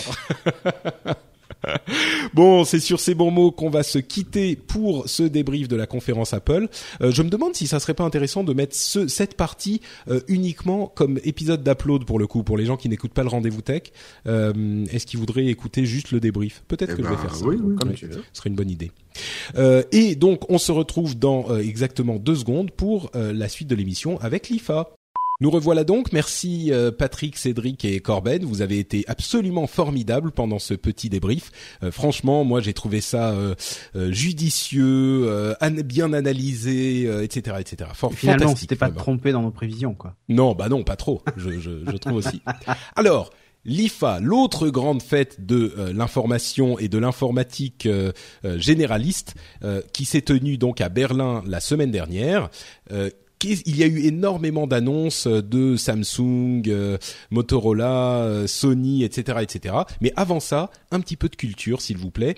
Que veut dire IFA International Funkausstellung Berlin. Bon, c'est la fête de la bière, mais sans la bière et avec des téléphones. C'est ça. Exactement. Mm. Euh, et ça veut dire international, euh, l'exposition internationale de la radio, à, savoir le, le, le, le, Berlin Radio Show. Donc ça a commencé sur la radio, c'est très très vieux et c'est très respecté. Donc euh, voilà. C'est l'IFA. Vous vous endormirez euh, avec, j'allais dire moins bête, mais c'est pas vraiment le cas, avec plus de connaissances. Non mais tout le monde le savait, Patrick. C'était que moi en fait, désolé. Alors j'ai deux deux section dans mon immense document qui est peut-être le document de notes le plus long que j'ai fait de ma vie. Il y, a, il y en avait tellement, j'ai dû faire des sous-sections, tout ça, euh, pour être sûr de rien rater. Il y a peut-être presque 150 lignes, c'est de la folie. J'ai le best-of d'un côté et le reste de l'autre. Euh, Est-ce que vous, vous avez dans le best-of euh, des choses qui vous ont particulièrement plu à cette IFA on, on, me reproche de trop parler, donc euh, je vais vous laisser parler. Allez-y. Hop, voilà. Bravo. Alors. Ah mais c'est peu importe qui, c'est ça? Ah mais oui, mais soyez fous. Ah, excuse-moi, moi j'ai pas bien compris. Je suis Corben, je je, je, suis revenu. Euh. ça, on comprend plus rien. En fait. J'avoue que j'ai rien compris. T'es resté coincé dans la DeLorean en fait. Okay. D'accord, ok. Bon bah Jérôme est de retour, Corben a dû nous quitter. Euh, moi, bah, ouais Cédric, vas-y. Ouais, moi j'ai j'ai adoré la Motorola Int, euh, cette petite oreillette Bluetooth euh, en forme de cacahuète que tu te glisses dans l'oreille et qui est quasiment invisible. Euh, et justement, ça, enfin, couplé avec les des, des de la reconnaissance vocale. Mais quand je dis reconnaissance vocale, c'est genre tu touches pas ton téléphone et tu dis un mot clé et euh, ça te lance euh, des fonctions et tout ça. Je pense en particulier donc à, au, Moto X et tous ces téléphones Android qui vont être compatibles avec. Je pense que ça peut être quand même quelque chose de, de très costaud et on n'y pense pas souvent. Mais maintenant, je trouve que la reconnaissance vocale est tellement efficace que même pour les gens avec un, handicap, par exemple, euh, soit euh, soit qui voient pas très bien, soit euh, qui ont peut-être un handicap moteur et tout ça, ça peut quand même être un, truc sympa et c'est très très très discret. Euh, Alors pour qu'on explique bien ce que c'est, ouais, c'est effectivement une oreillette Bluetooth qui a un petit peu la taille, vous savez, de ces aides auditives qui se glissent au fond de l'oreille. Bah, si vous avez vu le film Her, en fait, ben hmm. c'est exactement ça. Euh, ouais. Euh, il a, il a ça dans l'oreille. C'est vraiment, ça dépasse à peine un peu. Alors, c'est pas nouveau, hein, parce que Motorola avait déjà fait la H9 et la, je crois que c'est H5 Mini Blue, euh, il y a déjà presque 10 ans, qui était vraiment dans le même format, mais qui avait à peine une heure, une heure et demie d'autonomie et qui faisait pas autant de choses. Tu vois, il y avait pas tout hmm. cet aspect. Bah là, on est, on est quand même à 3 heures d'autonomie. Euh, il y a un petit boîtier très malin qui peut recharger deux fois. Euh, donc mm. on le glisse dedans, on le ferme et ça recharge en même temps. C'est une sorte 10 heures, batterie externe. Donc ça amène à 10 heures, c'est correct. Mais ce qui est vraiment euh, excitant au niveau technologique là-dedans, c'est ce que tu dis effectivement, ah Cédric, c'est le fait que petit à petit, on est en train de construire euh, cette euh, cette intelligence artificielle qui nous accompagne tout le temps et on peut lui parler n'importe quand et ouais. Et alors, ce qui est intéressant, c'est que donc il n'y a, pas de bouton, il y a rien, il y a finalement pas de partie mécanique, et elle détecte automatiquement quand elle est mise dans l'oreille avec un système de contact, tu vois. Donc dès que tu la mets dans l'oreille, elle s'active et tu n'as rien à faire. Et dès que tu l'enlèves, en fait, elle s'éteint. Et je, enfin, je trouve ça génial. Alors, sachant que tu, je pense que trois heures d'autonomie, en plus, c'est quand même pas mal parce que tu la porteras pas plus de trois heures. Euh, dans ta journée. Ou alors si c'est le cas à ta pause déjeuner tu l'enlèves et tu manges pendant ce temps tu vois. Et ça a le temps de la, de la recharger. Mais euh, moi tu vois même une utilisation à domicile en particulier le soir quand je suis chez moi et que je veux allumer la lumière faire tel truc tel machin alors que j'ai les mains occupées que je suis en train de jouer avec euh, avec mes enfants par exemple ou ce genre de truc tu vois mais je trouve ça assez malin. Et pour utiliser Sarah donc de façon régulière là je trouve que c'est même c'est presque pour ceux, pour ceux qui savent pas, Sarah, c'est un ensemble de de de, de C'est un petit logiciel qui vous permet de piloter par la voix, bah, soit votre domotique, soit votre ordinateur et tout ça. C'est Jean-Philippe Ancos qui suit d'ailleurs le rendez-vous tech, qui est à l'origine de ce projet et qui est gratuit le projet. Donc foncez, euh, foncez voir, c'est c'est c'est intéressant. Donc moi, et pour ceux qui sont intéressés. Ouais, ouais, ouais, non, je comprends tout à fait. C'est vraiment un projet excitant. Euh, c'est 149 dollars seulement entre guillemets, et Ouais. ça arrive cet automne. Et c'est le premier, euh, la première oreillette Bluetooth qui vous donne pas l'air d'un kéké euh, un ça. petit peu, un petit des petites voyez, finitions genre, bois et tout ça. Enfin, on peut ouais. avoir des trucs très très discrets. joli. Ouais. Et Ouais, euh, très top. excitant, effectivement. D'accord, super, Cédric. Euh, D'autres choses qui t'ont qui t'ont excité ou c'est surtout Ouais. ça? Alors, j'ai, enfin, qui m'ont excité. Euh, Non, trucs- Peut-être on va, on va donner la parole à Jérôme aussi, hein. histoire que tu l'aies pas pris, euh, que Ouais, tu n'aies pas pris toutes les infos. Non, vas-y, vas-y, vas-y. Vas-y Jérôme. Euh, non, moi rapidement. Alors c'est vrai que le Moto X, euh, je trouve. Enfin, moi j'attends effectivement que Motorola amène tout son système de customisation en France. Mais c'est Je le trouve cas. que, ouais, je sais, je sais, ils vont le mettre et je trouve que le positionnement prix, justement, on parlait rapidement tout à l'heure de smartphone qui serait éventuellement à 1000 euros. Euh, je crois qu'on arrive à un moment où on se dit, euh, ouais, j'ai pas envie d'avoir un smartphone qui coûte 1000 euros, quoi. Et j'aime beaucoup, je pense que le marché est vraiment mûr pour euh, un téléphone hautement customisable. C'est devenu un accessoire euh, qu'on se trimballe quand même tout le temps, qui nous définit presque autant qu'un bijou. Ça sera encore plus le, le cas avec des wearables. Et euh, je trouve que ce que Mais fait Motorola, Explique justement co- comment, à quel point il est customisable, parce que ceux qui connaissent pas, je pense pas qu'ils s'imaginent euh, co- comment ça fonctionne? Eh ben, tu peux vraiment tout choisir, avoir un dos en bois, un dos en plastique, tu choisis la couleur que tu veux, euh, les bords, euh, qu'est-ce que Les tu peux boutons. choisir de- les boutons. euh, vraiment, on va te faire. Euh, alors là, c'est la vidéo qui commence à jouer. Hop. D'accord. This Mother's Day, celebrate the extraordinary women in your life with a heartfelt gift from Blue Nile. Whether it's for your mom, a mother figure, or yourself as a mom, find that perfect piece to express your love and appreciation. Explore Blue Nile's exquisite pearls and mesmerizing gemstones that she's sure to love. Enjoy fast shipping options like guaranteed free shipping and returns. Make this Mother's Day unforgettable with a piece from Blue Nile. Right now, get up to 50% off at BlueNile.com. That's BlueNile.com. Hiring for your small business? If you're not looking for professionals on LinkedIn, you're looking in the wrong place. That's like looking for your car keys in a fish tank. LinkedIn helps you hire professionals you can't find anywhere else, even those who aren't actively searching for a new job but might be open to the perfect role. In a given month, over 70% of LinkedIn users don't even visit other leading job sites. So start looking in the right place. With LinkedIn, you can hire professionals like a professional. Post your free job on linkedin.com/people slash people today.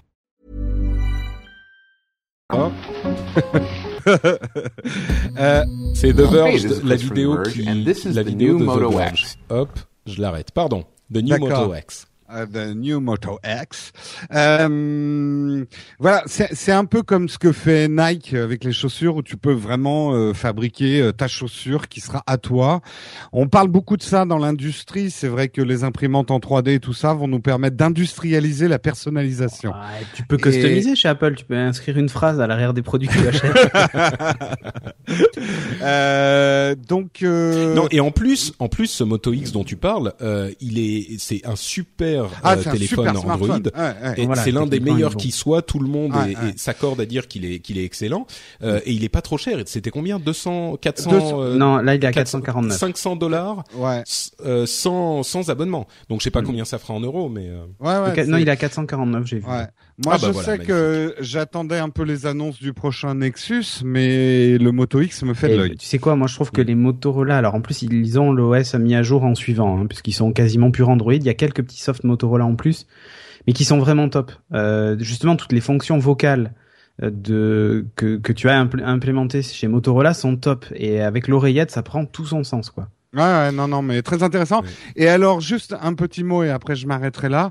What the fuck Samsung, quoi. J'ai l'impression Ah que Samsung, ils ont des ingénieurs qui prennent, je veux la même drogue, quoi. Euh, non, mais j'exagère un peu, mais Samsung me donne l'impression, euh, ils, doivent avoir un espèce de labo recherche et développement, et le, les mecs doivent arriver le, ma- le matin et dire. Putain, si on faisait ça, personne n'y a pensé, quoi. On va mettre un smartphone dans un bol de popcorn, quoi. Enfin, non, j'exagère un peu, mais euh, moi, honnête, enfin bon, les lunettes Oculus Rift avec ton téléphone, Euh, ouais, enfin moi j'ai pas envie que ma mère m'appelle alors que je suis en train de jouer sur un jeu vidéo, de la voir apparaître dans mon. Enfin, je... est-ce que ça va désactiver le téléphone? Oui, je m'en doute, mais du coup j'ai plus de téléphone. Euh, bon, je trouve c'est un joli. Bon, je sais pas, t'es un, t'es un petit peu méchant, quand même je suis parce que méchant. C'est un joli c'est quand proof même- of- Ouais, vas-y, pardon. C'est, le truc, c'est que ce dont il parle, c'est ce fameux, euh, cette fameuse association entre Samsung et euh, Oculus, où euh, on utilise une sorte de monture qu'on, place sur son, sur so- sa tête, et on glisse ensuite dans une fente euh, Sur Note 4. l'appareil, le, le, le Galaxy Note 4. Et comme le Galaxy Note, c'est déjà un ordinateur avec un écran en, surtout, le Oculus Rift utilise des écrans de Galaxy Note Ah oui, 3. en hein. c'est ça. Donc c'est complètement euh, euh, cohérent. Je terminais Et- ma phrase en fait. Ouais. C'est un très beau proof of concept, hein, je dis pas. Mais Hmm. Euh, je, je vois pas bien. En, en plus, mettons-nous en situation réelle. Tu rentres d'une journée de boulot, ton smartphone, généralement, la batterie est basse. Euh, T'as envie de jouer aux jeux vidéo. Merde, faut d'abord que je recharge mon smartphone. Bon, peut-être que euh, ça sera une, une version pas chère de, pour pour avoir des Oculus Rift, mais je pense, oui. je j'y ai plus. Et encore, parce que les Oculus Rift, euh, les versions finales, euh, visiblement coûteraient moins de 400 dollars. Ouais. C'est pour Euh, ça. ouais. Euh, et alors, je- euh, leur euh, leur note aussi avec le Edge. l'angle sur le côté, la Edge. Ouais. Euh, C'est ce que j'allais demander, oui. Alors le Galaxy j'ai Note vraiment, Edge. J'ai vraiment pas compris l'intérêt du truc, mais. Alors, j'explique de quoi il s'agit. Euh, le Galaxy Note Edge, c'est le nouveau Galaxy Note, euh, le Galaxy Note 4, qui est donc un, grand, grand téléphone, vraiment la fablette, euh, qui a sur le côté un, l'écran qui descend un petit peu sur le côté, donc qui est complètement incurvé, qui en fait serait peut-être deux écrans complètement collés, mais sur le côté, donc, on a une peut-être la moitié du bord qui est incliné et qui peut afficher des informations complètement indépendantes et différentes Ouais. de ce qui s'affiche sur le l'écran classique du téléphone lui-même. Alors ils ont même développé des, petites applications spécifiques Ouais, a pour cet écran aussi. sur le côté. Voilà. Donc euh, c'est vraiment un- un- une utilisation en plus de ce qui existe déjà sur l'écran euh, l'écran normal de votre téléphone. Bah, L'intérêt, il Est-ce enfin, il y a quand même un intérêt, je trouve, c'est que y a, on peut pas obligé avoir des petites notifications. Pour, des- euh, lorsque ouais. tu reçois une notification, par exemple, euh, ça évite de la consommation de batterie inutile et surtout tu peux consulter Mm. juste ces notifications en tapotant sur cet écran-là sans, sans rallumer tout ton téléphone, tu vois, par Mmh, exemple. mmh. Ou quand tu es en mode photo, bah en fait tous les boutons de photo, euh, euh, activation du flash euh, et ainsi de suite sont situés sur cette tranche. Donc du coup, tu as vraiment au milieu ton viseur euh, tranquille et, et du coup, comme il est au-dessus, tu peux t'en servir comme bouton entre guillemets physique euh, de, de prise de photo en fait. Voilà, c'est ça l'intérêt. Ouais, mais je trouve juste que la forme est bizarre parce que je m'imagine. Ah, moi je trouve que ça fait moderne. Ouais, un peu sympa. ouais, mais si t'écris avec ton stylet et t'arrives sur le côté où il y a le, la, Ouais, la descente, ça, tu ça glisses. le non ça ça c'est le ouais mais comme il- l'écran est pas enfin c'est pas Ouais, une ouais, continuité non, de mais- l'écran après tu non, sais mais juste pour après, en fait, pour terminer, ce que me donne l'impression, et je veux pas être méchant avec Samsung parce que je les aime bien aussi, ils sont sympas, mais on a quand même l'impression que Samsung essaye tout ce qui est possible et puis ils regardent ce qui colle, quoi. ouais en fait Euh, c'est ça, ouais, un peu leur pas- technique, mais C'est pas la première Disons fois, hein, c'est un peu leur technique leur, depuis euh, 3-4 ans. Moi, j'ai regardé la conférence en direct qui était très très longue d'ailleurs. Mm. Et euh, franchement, c'est scripté, c'est mal joué, c'est c'est énervant. Mais Ah bah, je les l'ai regardé et c'est déjà pas compliqué. Je pense que toutes les deux phrases, il répétait innovate ou innovation ou euh, innovate ou innovation. Et c'était tout le temps ça, tout le temps. Genre, regardez la dernière innovation. Donc cette fois, on a innové en faisant ça et euh, grâce à nos innovations euh, et nos ingénieurs ont innové. Tu vois, c'était ça tout le temps. Mhm. Sauf que, en fait, parce que évidemment, ce qui est reproché entre guillemets à Apple, c'est de pas innover, tu vois. Enfin, c'est Mhm. vraiment de- d'être que des suiveurs. Et du coup, Samsung là se place en entre guillemets leader de l'innovation, puisque bah ils vont taper dans des trucs que les autres ne font pas. Mais ça veut pas dire que c'est des trucs qui vont marcher, hein. Parce que moi, je te donne un exemple tout bête, la Gear S, leur montre qu'ils ont annoncé Oui. là, Mhm. avec une carte SIM intégrée et tout ça, personne. Et là, je mets ma main à couper. Ou alors ils doivent être deux, mais c'est c'est négligeable sur la quantité. Personne ne va téléphoner avec sa montre, c'est pas possible quoi. non. Non, Bah, si, mais la- le truc, Gadget. Ouais, non, mais, le, le- et la carte si SIM, c'est pas même si forcément. demain- attends, même attends, si Apple vrai. nous annonce qu'on peut téléphoner avec la montre, mais jamais je le ferai moi, tu vois. Non, mais c'est-à-dire que si tu as un, une oreillette justement connectée, ça veut dire que t'as Non pas mais besoin d'accord, mais là il y a un micro et Si tout tu- machin, et ils ont fait la démo. Non, d'accord, mais et si tu non, mais ça je suis d'accord, personne va va le faire. Personne Mais ça. ça peut aussi être pour les données. Tu vois, Oui, oui, mais de regarde déjà, avec. La montre. À mon moto. avis, le problème. Ah, le- bah, regarde le- les le montres, elles ont à peine euh, 12 heures d'autonomie, les mais Android je suis Wear. d'accord. Je suis d'accord, je suis d'accord. Et Non, non, mais celle-là, moi et je suis celle-là pas. avec une c'est- carte C'est SIM ce que je disais. C'est ce que je disais euh, sur la, la, les annonces d'Apple. Moi, j'ai envie que qu'ils nous donnent une raison d'avoir envie d'un d'un d'un d'un objet euh, Ah, de moi, technologie l'ai toujours portée. dit, Là, hein. il y en a Si- pas. S'il y a pas au Mais- minimum entre 3 et 5 jours d'autonomie sur la montre d'Apple, c'est Ouais, c'est- pour mais, moi c'est mais pour revenir pour le revenir à la Gear S, même un, un encore plus gros problème, c'est que euh, cette montre est énorme. J'avais l'impression de Oui, voir, est- c'est un écran 2 pouces, donc imaginez, c'est euh, la moitié d'un euh, presque la moitié d'un écran euh, de téléphone classique. Mm. Euh, c'est énorme, énorme. Et j'avais l'impression de voir, vous savez, ces, ces images euh, très très comiques où euh, des gens mettent leur téléphone sur leur montre, euh, sur leur poignet avec un élastique et où ils Comme disent Jérôme ah, fait, quoi. ça y est, bah, j'ai Comme j'ai la- fait moi ce matin. quoi. Exactement, comme t'as fait ce matin. C'était d'une originalité folle. Et bon, c'est, c'est, mais là, c'est un vrai produit. Ça m'a paru vraiment, enfin, à moins d'être euh, André le géant. Euh, Ouais, mais bon, écoute, demain ils vont sortir les phablettes pour montre et ça sera une innovation que les autres n'ont pas fait. Non, mais c'est surtout Ouais, comme ça qu'on le voit. le truc, c'est que ouais, Samsung, ils ont fait quand même Mais ils des produits. où de ils ont des, des, des produits de très bonne qualité, mais effectivement, on a l'impression que euh, sur la, les nouveautés, euh, ils tournent un petit peu en rond. Ah, C'est pas pas qu'ils tournent en rond, mais c'est qu'il y a. Ouais, bon. Ils ne savent Bref, pas où ok. aller. Ils- ils- On en avait déjà parlé pour. euh, Ils, ils arrivent pour pas à trouver mais- quel va être le, le, le prochain Mm. domaine d'innovation. Ils touchent à tout ces gens-là. Ils ont la Oui, télé, maintenant ils ont même le smart home. C'est un truc dont on n'a pas parlé, mais euh, suite au rachat de SmartThing, ils ont maintenant le smart home qui leur Ouais. permet de remettre euh, mettre les deux pieds dans la domotique en utilisant plus un protocole qui est euh, ouais. qui est assez C'est répandu. vrai qu'il y, a un- il y a un manque de, de, de vision, on va dire. C'est ça. chez- en fait, ils ont les produits. Mais- Le problème, c'est que ils savent pas si c'est ce qu'attendent les gens. Et ils- Ouais, mais ils ont- il, lance, il lance, il regarde ce qui colle. Ben voilà, mais Ouais. et, et Mm. du coup, t'as as, l'impression qu'il y en a dans tous les sens et que tu sais pas si le truc va être pérenne ou pas. Euh, Mm. Le Galaxy Note 3, il a quel âge maintenant? Il doit avoir 8 mois peut-être? Il y a déjà un Note 4 qui est là. Il y a, Ouais. il y a même le Note 4 Edge. Euh, Enfin, pour moi, il y, a un, il y a un gros problème, c'est que déjà le rythme des sorties est tellement soutenu que c'est trop compliqué. Ah bah et, ça, euh, la- le, le, oui, bon. Non mais, Non, mais je suis d'accord, je suis d'accord. Et, et- et j'ai- ça donne l'impression de gens qui tapent dans tous les sens en espérant toucher quoi. Mm. Ouais, ouais. C'est vraiment ça. Bon, parlons. Mais je suis complètement d'accord avec vous. Et, et bon, on pourrait, on pourrait parler même au-delà de, de ça. Non, pa- passons à, à Sony. On va.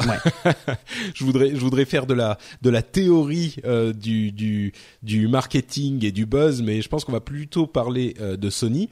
Qui là, pour le coup, bah, tu vois, on critique un petit peu Samsung. Effectivement, moi, je suis pas hyper fan de leur euh, de leur orientation, mais d'un autre côté, d'un autre côté, euh, tu vois Sony qui fait des appareils quand même de, de très bonne qualité, Ouais, ouais. qui malheureusement ne sortent pas du lot quoi.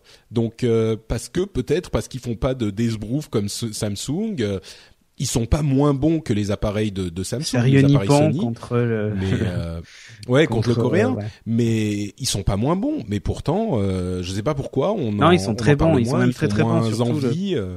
Surtout les, les, la série Xperia Z, là, le, le, le Z2 était déjà un très bon téléphone et le, le Z3 est vraiment euh, est vraiment top. Et en plus, ils ont sorti un accessoire que je trouve assez original, enfin original. Ils ont sorti déjà l'année dernière, mais là ils l'ont un petit peu modifié. C'est le QX1, tu sais, ces objectifs d'appareil photo que tu fixes Ouais. euh, à ton téléphone. Ben là, ils ont sorti un nouveau qui est compatible avec les, les objectifs euh, e-mount, tu sais, le, le truc de, des, des réflexes Sony.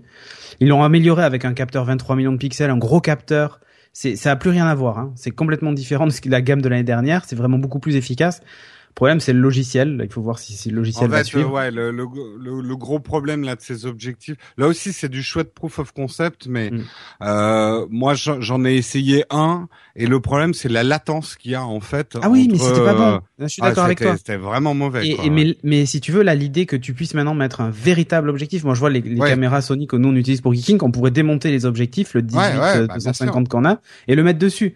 Et là, là aussi, c'est joli comme euh, comme idée, mais est-ce que ça sert vraiment, tu crois? Ah, je dis pas, mais ce que je veux dire, c'est que techniquement, c'est bon. Enfin, ça Oui, fonctionne, oui, quoi, oui. tu vois. Ah oui, c'est sûr, oui, oui, c'est sûr. Et- Bah, D'ailleurs, ils ont aussi, pardon.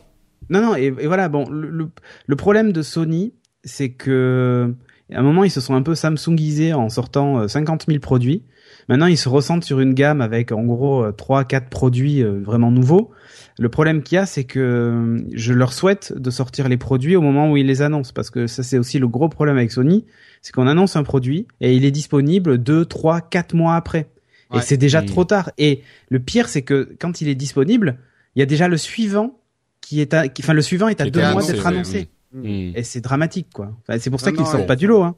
C'est le, oui, c'est sûr que ça, ça joue. Et d'ailleurs, euh, l'un des, des, des, l'un des éléments, je vous parlais tout à l'heure de la, de la, l'article euh, de 9 to 5 Mac sur la stratégie d'Apple. L'un des éléments qui est très important, c'est que grâce à la logistique que met en place Tim Cook, Mm. ils euh, ont les produits qui sont disponibles très peu de temps après les annonces et c'est Ouais, beaucoup moins facile qu'on ne pourrait le penser. Je sais pas si on en a parlé Personne dans le débrief, mais euh, ils ont réservé jusqu'à la fin de l'année euh, l'ensemble du trafic aérien de transport de marchandises à- au- au- en provenance de Chine. Ouais. Mais tout, ils ont tout réservé. Donc les bloquent- autres du coup, ils constructeurs, bloquent tout le monde, ouais. voilà, les autres constructeurs sont obligés de passer par euh, du, du fret Par euh, le cheval. Euh, voilà, c'est un petit peu le Pony Express. Bon, il y a une autre euh, une autre fonctionnalité des appareils euh, Sony qui est intéressante, le remote play avec la PlayStation 4, c'est-à-dire que si vous avez une PlayStation 4, vous pouvez jouer à vos jeux PlayStation 4 sur votre téléphone ou votre tablette ou ce que c'est en streaming et il y a même un petit accessoire qui Mm. vous permet de monter votre appareil sur une manette PlayStation 4. Euh, alors c'est bien quand on est je sais pas aux toilettes, au, à la salle de bain, euh, Oh dans non, le lit, euh, etc. Et, et franchement, c'est sympa. Si vous êtes un gros utilisateur de ce genre de choses, ça pourra peut-être vous intéresser, quoi. Bah, moi, je le fais avec Steam et, une tablette Nexus 7 et une manette de, de Xbox et ça marche euh, du feu de dieu, quoi. Super bien, ouais. Ah bah, bah, attends, mais c'est juste génial quand tu vois quand Sophie enregistre un podcast et que je peux pas aller dans le bureau pour jouer.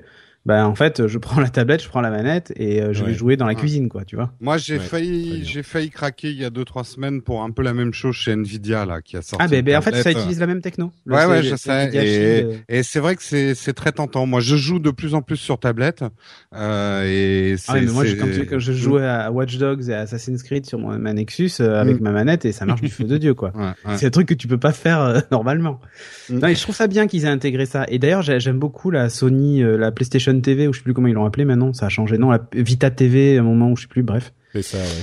euh, qui est en fait une espèce d'Apple TV, mais qui fait du remote play. Et là, du coup, pareil, t'as ta PS4 qui peut être euh, pl- planquée chez toi, limite dans un placard, et toi, tu peux jouer sur toutes les télés de ta maison avec, quoi. Donc c'est Ouais, top. Ça, c'est Ouais. bien. Même sur un écran la- d'ordi, du coup, tu le branches C'est en la- HDMI, tu la- joues.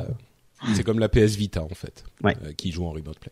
Euh, un autre truc un petit peu bizarre qu'a présenté Sony, c'est leur fameux Walkman A17, euh, qui, alors j'ai mis dans les dans les, la description dans les notes de l'émission euh, que c'est un appareil qui est super cool, un, un un appareil, une sorte de de, de Walkman, bah, comme son nom l'indique, euh, pour de la musique et de l'audio en haute résolution, super grosse fidélité, euh, qui est minuscule pour ce type d'appareil, mais 2005 style. Euh, C'est-à-dire qu'effectivement, c'est un peu bon, c'est Gizmo, Gizmodo qui parlait de 2005 style. Effectivement, c'est un appareil qui ressemble à un iPod d'il y a euh, 10 ans, quoi. Ouais, non. Ça, c'est. Ouais, après, je pense qu'ils ont peut-être pas tort de miser sur de la musique euh, haute définition.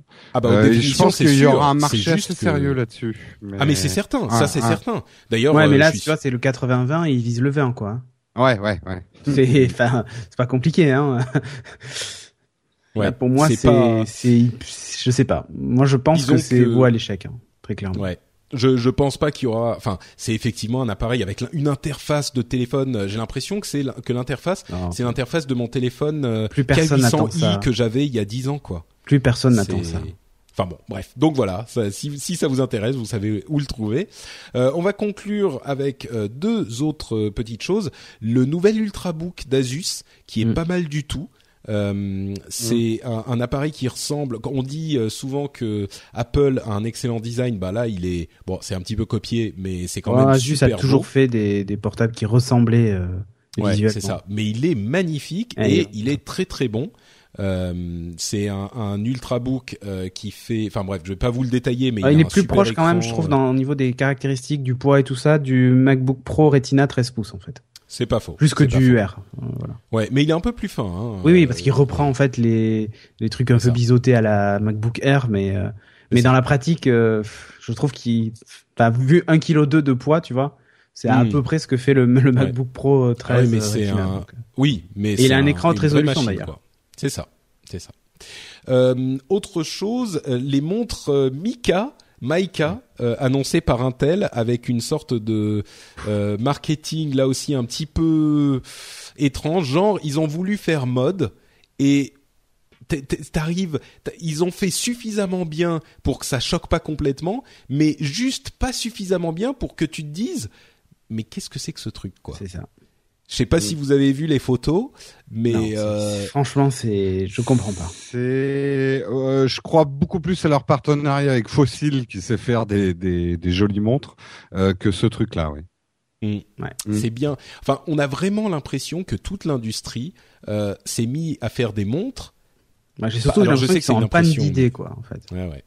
Mais, Bon, mais euh, ça- moi, ça rejoint une idée que j'avais. Je disais, tant qu'à faire des grands wearables, autant qu'on fasse, tu sais, comme dans l'Antiquité, on avait des, des gros bracelets, là, les poignées de force, Ouais. des trucs de guerrier, là, et qu'on en ait deux, tu vois, avec des infos différentes sur chaque bras. Il y a peut-être une mode à relancer un peu euh, euh, par le Tu sais, pouvoir du pas besoin- ancestral, quoi.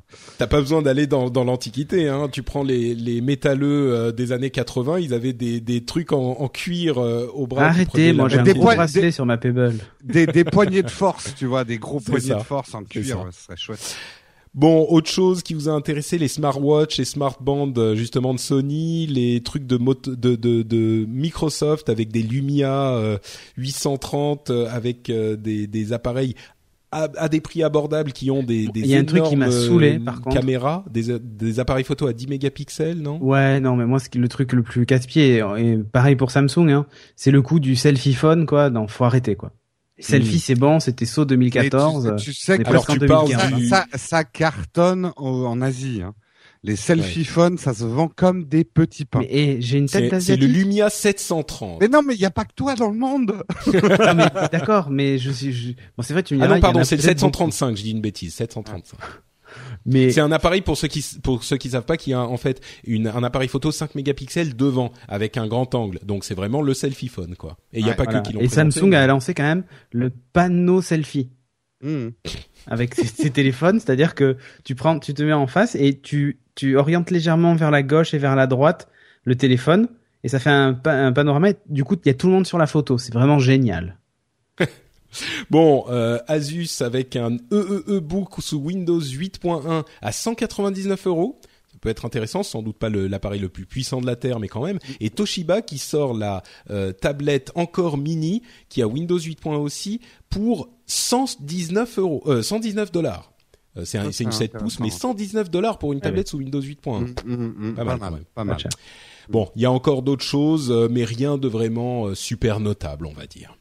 Et c'est donc sur ces bons mots qu'on conclut notre partie sur l'IFA et donc nos euh, grosses euh, parties d'histoire à retenir. Je pense que ça va être l'épisode le plus long de l'histoire De la de, de, de- de- du rendez-vous tech, Euh, possiblement. On, on verra une fois qu'on aura ajouté le débrief.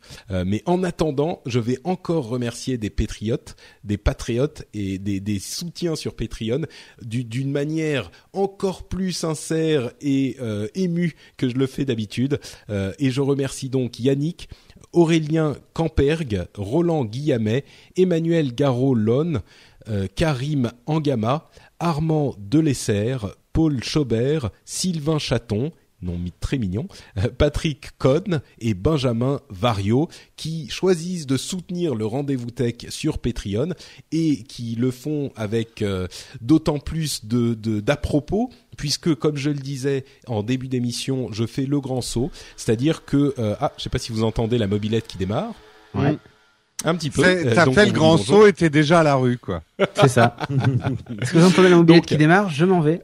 j'ai j'ai fait cette annonce lundi dernier. Euh, je quitte mon emploi euh, dans une grande société de jeux vidéo et euh, je, me, je vais me consacrer à partir du 30 octobre. euh, enfin, mon dernier jour là-bas, c'est le 30 octobre. Euh, et, et donc, je vais me consacrer entièrement à mon activité euh, en ligne euh, de podcast et de création de Ah, je croyais de- que tu allais te consacrer à, à jouer à des MMO pendant. je vais consacrer Bah, les- uniquement une activité en ligne. Je vais jouer à des MMO. les, les gens qui se souviennent des tout débuts de, me- de mes tout débuts de podcasteur euh, se souviendront que je faisais effectivement une émission qui s'appelait Azeroth.fr sur euh, un, un jeu de rôle en ligne, d'ailleurs édité par une société qui ensuite m'a employé puisqu'il s'agissait de, de Blizzard Entertainment, une, une super société. Et c'est c'est une euh, c'est une décision qui était très difficile. Je mettrai le message que j'ai mis en vidéo, je le mettrai en audio à la toute fin de l'émission, mais c'est une décision qui a évidemment été très difficile parce que mon boulot est un boulot euh, vraiment euh, de, c'est un boulot que j'aime quoi. C'est un boulot avec euh, des gens Avec sympas sur un produit dont je suis fier, euh, etc., etc. Et euh, le fait de se dire je vais abandonner ça pour aller dans l'inconnu euh, et euh, essayer de vivre de cette activité, euh, évidemment le, le succès initial du Patreon a été un facteur qui a contribué, mais bon entre le fait de, de faire euh, 1000 dollars par épisode, qui évidemment euh, après les taxes et tout ça, ça laisse beaucoup moins que que 1000 dollars, mais 1000 dollars par épisode, qui est un supplément de salaire euh, hyper euh, confortable et que j'attendais pas du tout à ce niveau-là, et le fait d'en vivre, euh, il y a quand même un pas énorme. Et donc j'avais mis le premier palier à 1500 dollars et je l'avais intitulé Patrick peut manger euh, des pâtes. J'ai fait d'ailleurs une vidéo sur Vine pour célébrer le fait que j'ai atteint déjà ce palier de 1500, une très belle vidéo où je mange des pâtes justement sur Vine.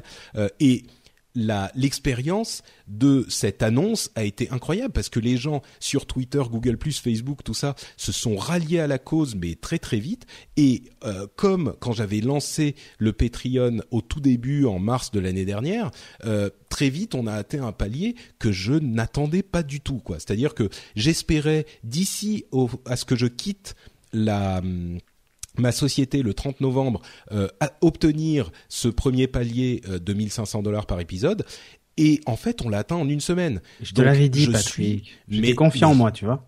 Je, oui, non, non, mais toi aussi. euh, ma, ma femme aussi. Ma femme me disait en fait, euh, parce qu'elle elle a été un, un énorme soutien pour toute cette histoire. Elle est derrière moi à fond. Elle me soutient. Elle me dit d'y aller, de vivre, d'essayer de vivre de ma passion, euh, qui me motive en fait depuis huit ans que je fais des podcasts. Mais mais et, elle me disait, mais franchement, les gens qui t'écoutent euh, régulièrement, qui qui qui t'écoutent depuis des années, qui aiment ton émission, qui te font confiance, qui en retirent quelque chose, s'ils vont pas donner quelques dollars, euh, c'est c'est enfin c'est c'est c'est on comprend pas quoi. Et évidemment, on s'attend pas à ce que tout le monde donne, hein, c'est pas la question, c'est même pas le, le but, c'est pas comme ça que ça fonctionne. Mais en fait, ça a été euh, comme ça que ça s'est passé. Moi, je je pensais pas que ça serait à ce point-là. Donc, on va en parler plus tard, donc à la fin de l'émission aussi.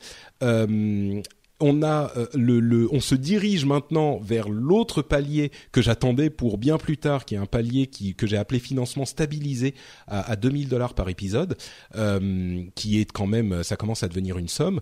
Et et, donc on est à peu près. Ce qui m'a hyper euh, satisfait, hyper donné confiance en fait, c'est au-delà du fait que les gens se soient ralliés à la cause en quelque sorte, se soient euh, dit que effectivement ils voulaient bien donner quelques dollars euh, pour euh, pour ce produit qu'ils aiment, alors qu'il est disponible gratuitement. C'est un truc qui est, enfin, j'en parlais Ouais, un tout petit peu, mais c'est un truc qui qui transforme complètement l'idée qu'on se fait d'internet.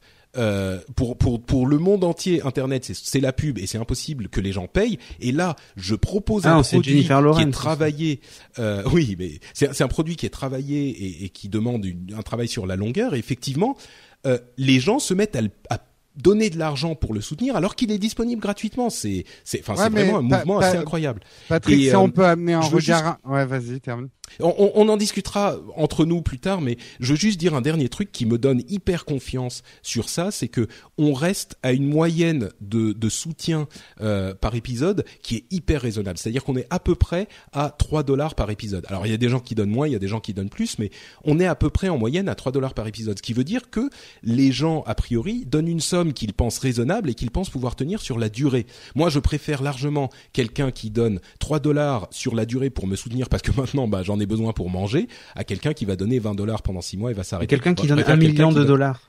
bah, euh, je suis même pas sûr que. enfin, ça- appelez-moi, appelez-moi, on en discute.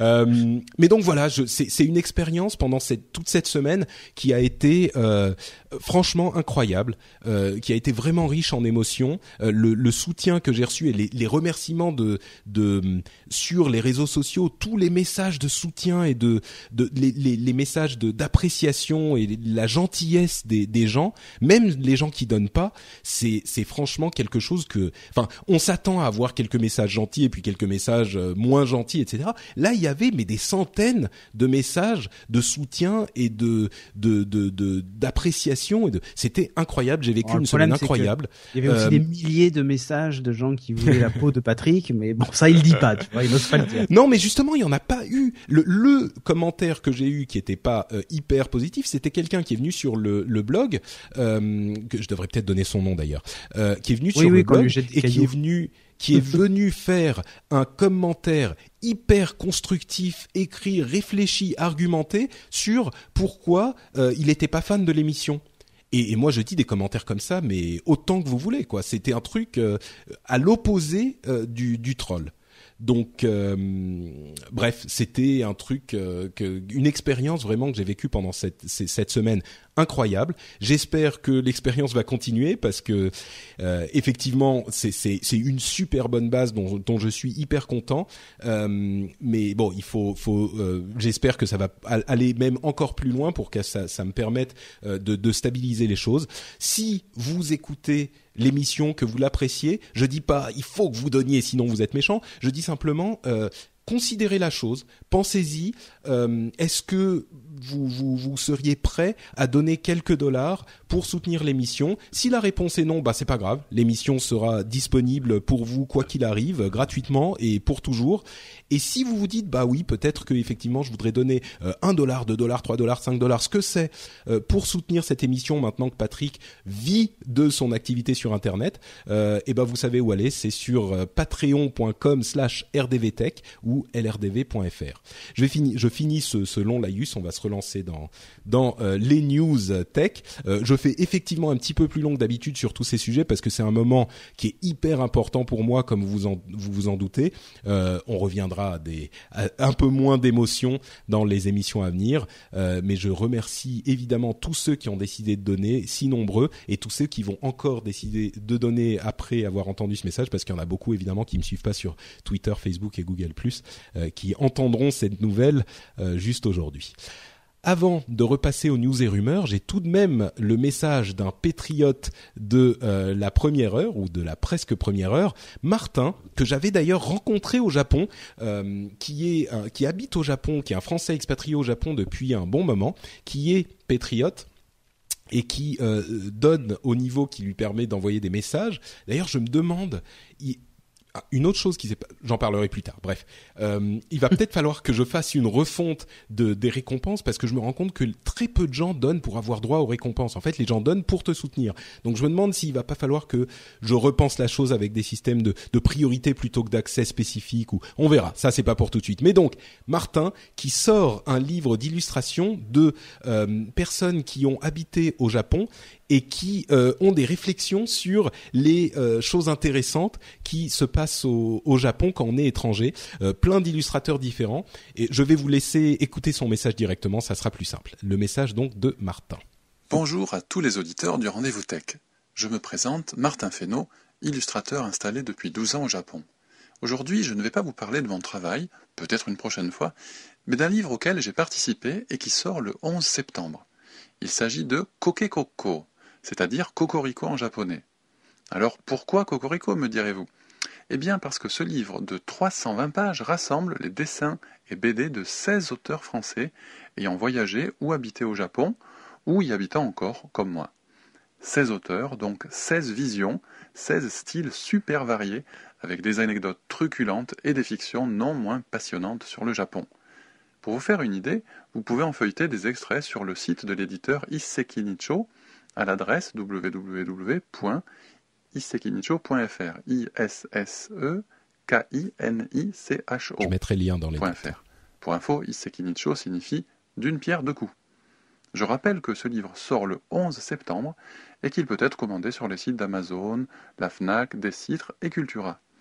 25,50€ pour 320 pages de bonheur nippon. C'est presque un cadeau. Quant à moi, vous pouvez me suivre sur Twitter, at Baron Marutan. B-A-R-O-N M-A-R-U-T-A-N. Merci pour votre attention et bonne lecture. Merci à Martin. Généralement, je mets les messages en toute fin d'émission. Là, je l'ai je l'ai trouvé euh, exceptionnellement. Je le mets ici. Martin m'avait très gentiment euh, offert une crêpe euh, au Japon quand c'était quand on était là-bas pour ma, ma, lune de miel.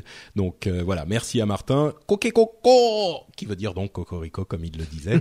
C'est un un livre. Je l'ai feuilleté justement sur le site de l'éditeur. Il y a des trucs plutôt sympas. Je sais qu'il y a beaucoup de nipponophiles en France. Peut-être que ça vous intéressera. Comme je le disais, les notes seront, enfin l'adresse euh, du site sera dans les notes de l'émission. Bon, après cette longue pause, on passe aux news et rumeurs euh, de, l'émission avec notamment, euh, on, commence, on va pas commencer par la, première note que j'avais mis, on va commencer par Daimler qui achète Ride Scout et MyTaxi. En fait, c'est Daimler, la grosse société de, le gros fabricant de voitures, qui euh, rachètent des, petites sociétés, des petites startups de euh, partage de voitures, un petit peu comme euh, Uber, ce genre de choses, mais beaucoup plus petites. vous en pensez quoi de ça, Daimler? Qu'est-ce qu'ils viennent foutre à, racheter des des, des, des, startups pour partager sa voiture? Écoute, je sais pas. c'est c'est mystérieux quand même.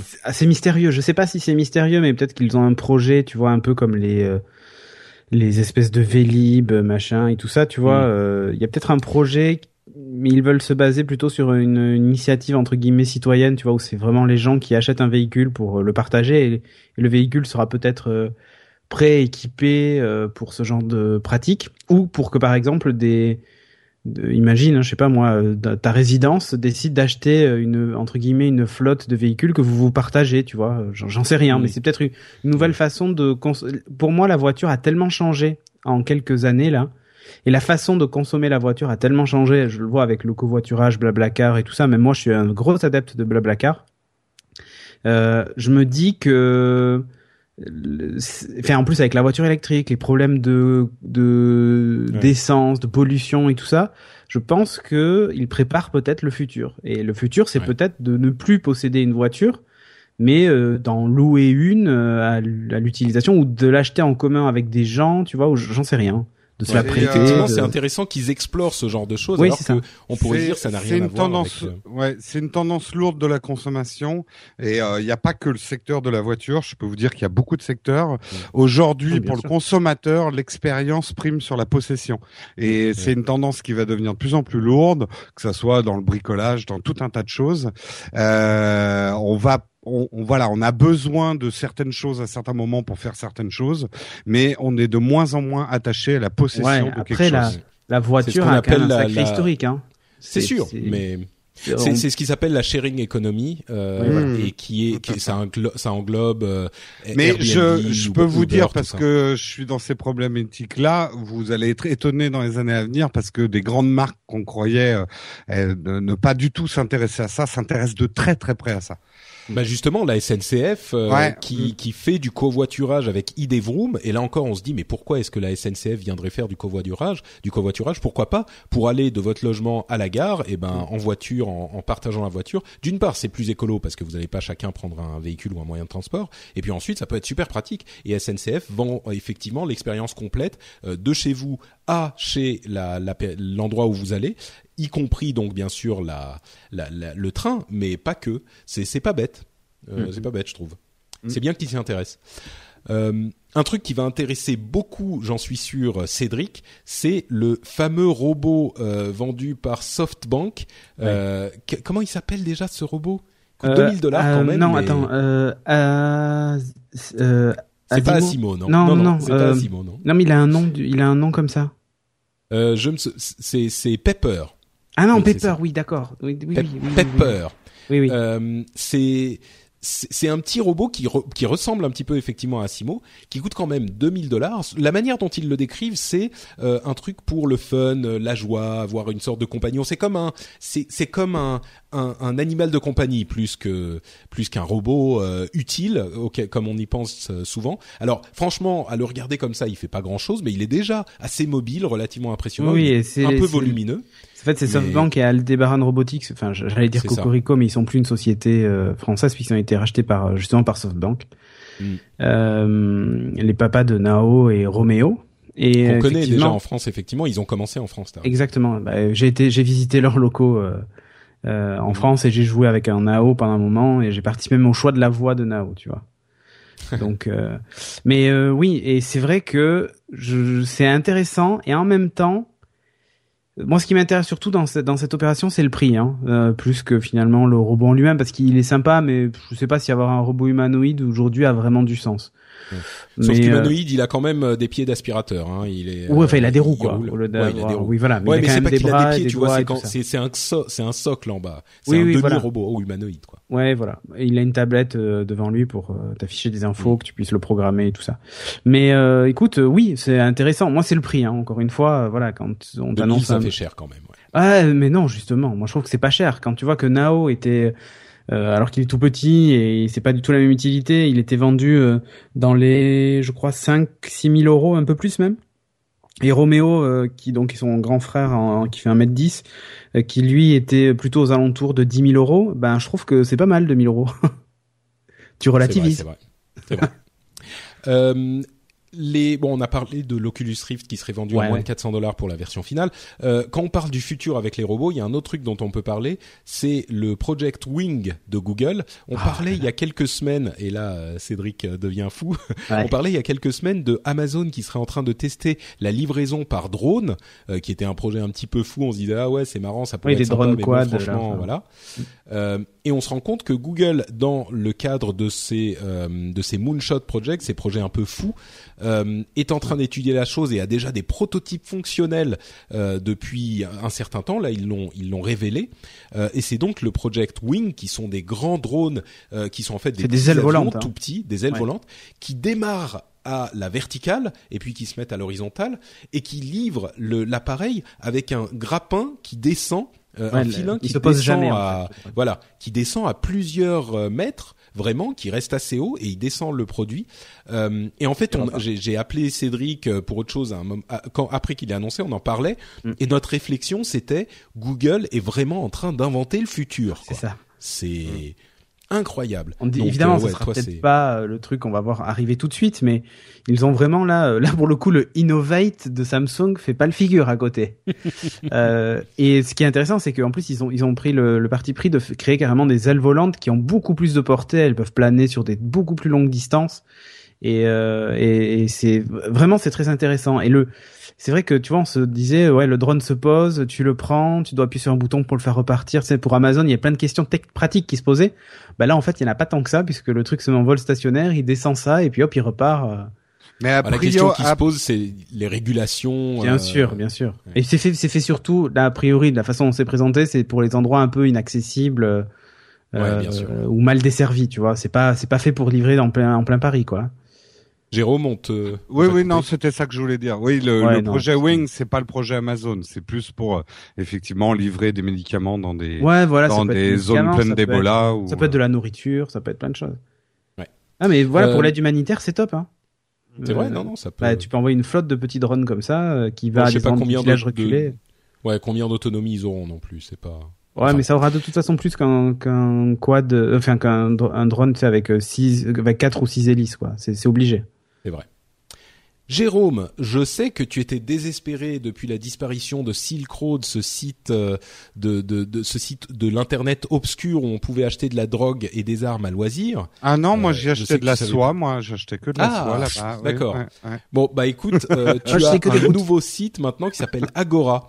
Donc, Ouais. euh, vous entendrez peut-être parler de ce nouveau site qui est toujours donc sur Tor, sur le réseau Tor, euh, qui s'appelle Agora, qui est le nouveau Silk Road. Voilà, je voulais juste On le entendra mentionner parler quand le FBI les aura Tu, tu mets, c'est tu ça. mettras le lien dans les notes de l'émission. Ah bah il y a pas de lien, c'est sur Tor. donc, euh, je sais. Euh, la console Ouya ou le fabricant de la console Ouya qui, qui est, vous savez, cette petite euh, console basée sur Android qui était très bon marché, au- à laquelle tout le monde croyait quand elle s'est lancée sur Kickstarter il y a, euh, je sais pas, un an et demi, deux ans peut-être. et hum, et c'était, ça me faisait un petit peu rigoler parce que je, je, je, enfin moi mon analyse c'était que euh, on, les gens s'excitaient pour ce genre de choses parce que la mobilité était à la mode, etc. Et qu'on se disait ah voilà, on n'a plus besoin d'une console super chère, il nous suffit d'avoir une petite console sous Android et on peut avoir les jeux et tous les gamers vont être très satisfaits de ce genre de choses. Euh, évidemment moi ça me faisait bien marrer parce que je me suis, je me disais le jour où les vraies consoles vont revenir, plus personne n'entendra parler de euh, ces, ces, fausses consoles euh, euh, sous Android. et effectivement, ils sont en discussion visiblement pour se revendre à des entreprises chinoises, ce qui veut dire que, que bon, ils ont raté leur coup quoi. c'est c'est c'est c'est malheureux pour eux, hein, bien sûr. Je suis pas en train de dire. Moi, que le, moi l'intérêt que j'y voyais, le voyais à venir quoi, arriver. L'intérêt que que j'y voyais, moi, c'était surtout le fait quand tu avais une box pour regarder, pour utiliser Plex sur ta télé, pas trop cher puisqu'elle était à 99 dollars si mes souvenirs sont bons. Hmm. Donc euh, ça. faisait pas trop cher pour une espèce de Google TV, ça faisait le prix d'une Apple TV, mais tu faisais beaucoup plus de trucs, tu vois. Donc. Euh. C'est vrai. Facebook se préoccupe de votre vie privée. Il y a un check-up de vie privée qui va arriver bientôt. En, gros, on sent vraiment une réorientation de, de Facebook qui, de là qu'il voulait que vous partagiez autant que possible avec autant de monde que possible, maintenant, avec le revirement qui a été initié par le scandale de Prism et de la NSA, euh, qui est devenu vraiment un, qui a été intégré par la société, en partie en tout cas, qui, a, qui, a, qui oriente les priorités. Euh, Facebook s'est recentré un petit peu sur la vie privée, c'est pas plus mal. Euh, Fleur Pellerin nous annonce que attention, euh, Netflix va stimuler les autres acteurs. Donc on est. Putain, elle, Est, elle, est, en train de devenir libérale. Hein. Euh. Bah, non, non, non, attends. moi, là, dans, de par mon travail, on, on touche nos ministères de la culture en ce moment. Et on a vu un changement radical depuis que Aurélie Filippetti, est partie. Euh, puisqu'en plus Fleur, Fleur Pellerin, le numérique, c'est un peu son, son dada. Son dada, oui, depuis longtemps. Et Aurélie Filippetti qui disait en gros moi Netflix je vais les faire plier et ils vont se ils vont marcher à la baguette comme les autres. Et euh, Orange va nous aider à faire une offre pour euh, en gros atomiser Netflix. C'est vraiment ça le truc. Hein. C'est mm. on doit quand même la loi Amazon avec le coût des frais de port sur les bouquins et tout ça à Aurélie Filippetti quoi. Fleur Pellerin, tu vois, je suis pas certain que ce soit le truc qu'elle aurait mis en place. Mais bon, bref, j'en sais rien. Euh, elle, qu'elle dise ça, ça ne m'étonne pas et ça me redonne espoir. voilà. C'est bah, le seul espoir politique que j'ai en ce moment, tu vois, c'est ça. Bon, bah effectivement, c'est plutôt bah, ça fait pour nous qui connaissons un petit peu tout ça et, et qui euh, apprécions les, les, les, les, nouveaux entrants qui viennent bousculer un petit peu l'ordre établi. C'est vrai que ça fait un petit peu, euh, je ah ben. découvre les bienfaits de la concurrence, mais, Uber en, même temps, on va pas. Uber en Allemagne, quoi. Ouais, bon, Uber qui se fait interdire complètement en Allemagne, mais c'est pas tout Uber, c'est un petit peu plus compliqué que ça. Mm. Euh, D'ailleurs, en parlant de Netflix, euh, ils vont produire une série euh, française en France de 8 épisodes qui, qui sera basée à Marseille, qui s'appellera Marseille, Marseille qui sera aussi exporté. Euh, bon, j'imagine que ça va être un petit peu euh, dramatisé sur la, la, la, cité phocéenne, mais euh, moi je suis assez content que même si c'est contraint et forcé qu'ils le font, possiblement, je ne sais pas s'ils l'avaient prévu de oh, toute façon, mais je suis curieux de voir ce que peut faire Netflix dans la production audiovisuelle en France. Moi j'ai hâte quoi s'ils nous font, ils nous font un, un, House of Cards ou un truc de la qualité de House of Cards en France, mm. c'est excitant quand même.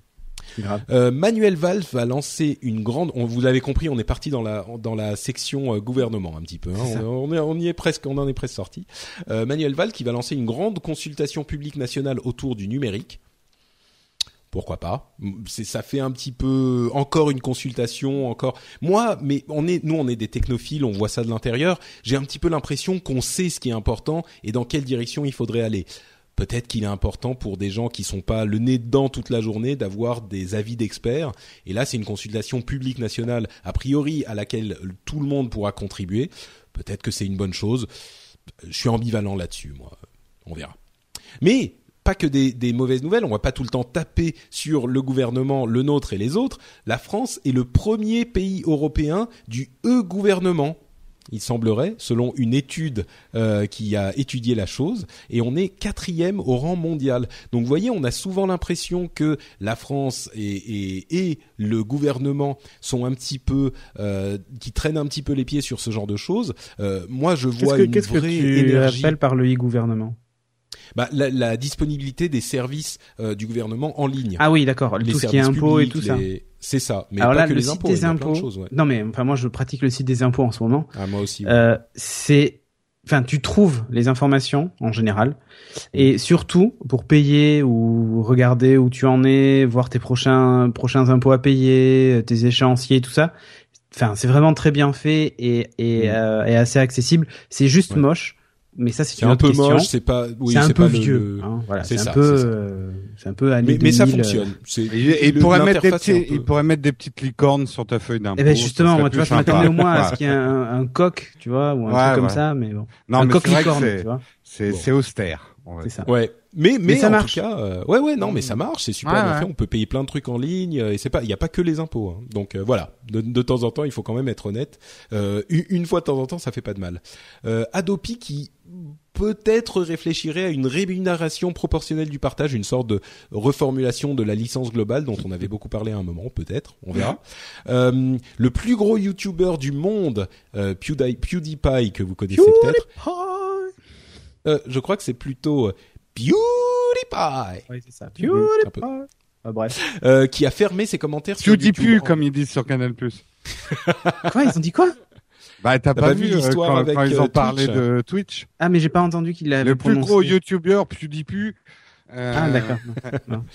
Bref, euh, donc il a fermé ses commentaires. En même temps, 30 millions euh, d'abonnés sur sa chaîne YouTube. Ça Je me dis que les commentaires. être euh, difficile Ah, à modérer. attends, les ouais. commentaires sur YouTube, ils y sont pas encore, hein, parce que c'est une vraie cata encore. Hein. Il y a, vrai, je ouais. sais, il y a, il y a des commentaires auxquels tu peux pas répondre et d'autres tu peux répondre. Alors c'est génial. Quoi. Oui, je sais pas pourquoi. C'est- je crois que ça dépend de l'origine en fait. Ouais. oui, mais Ça c'est dépend une de galère. l'origine sans du commentaire. C'est vrai. Euh, euh, franchement, euh, j'aime pas trop moi. Et enfin sur YouTube, euh, le fan funding euh, qui est déjà disponible aux US pour certaines chaînes, c'est-à-dire que vous pouvez donner un pourboire aux euh, créateurs d'émissions sur YouTube.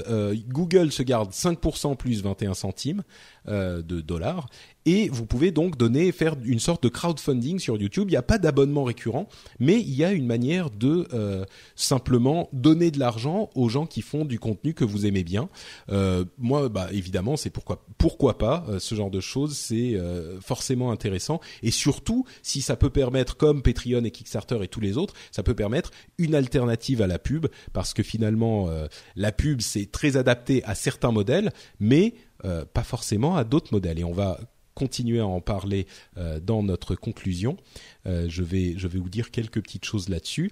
C'est la fin de notre épisode. Je vais quand même lire le commentaire de auditeurs québécois qui nous parlait du bullying euh, quand on parlait de bullying et non pas de bullying euh, dans l'épisode précédent avec Jeff. On était on trouvait plus le mot français. Il nous dit le bullying ça s'appelle de l'intimidation ou du harcèlement. Oui, harcèlement, et dans le cas voilà ou du harcèlement et dans le cas d'internet la cyber-intimidation ou du cyber-harcèlement.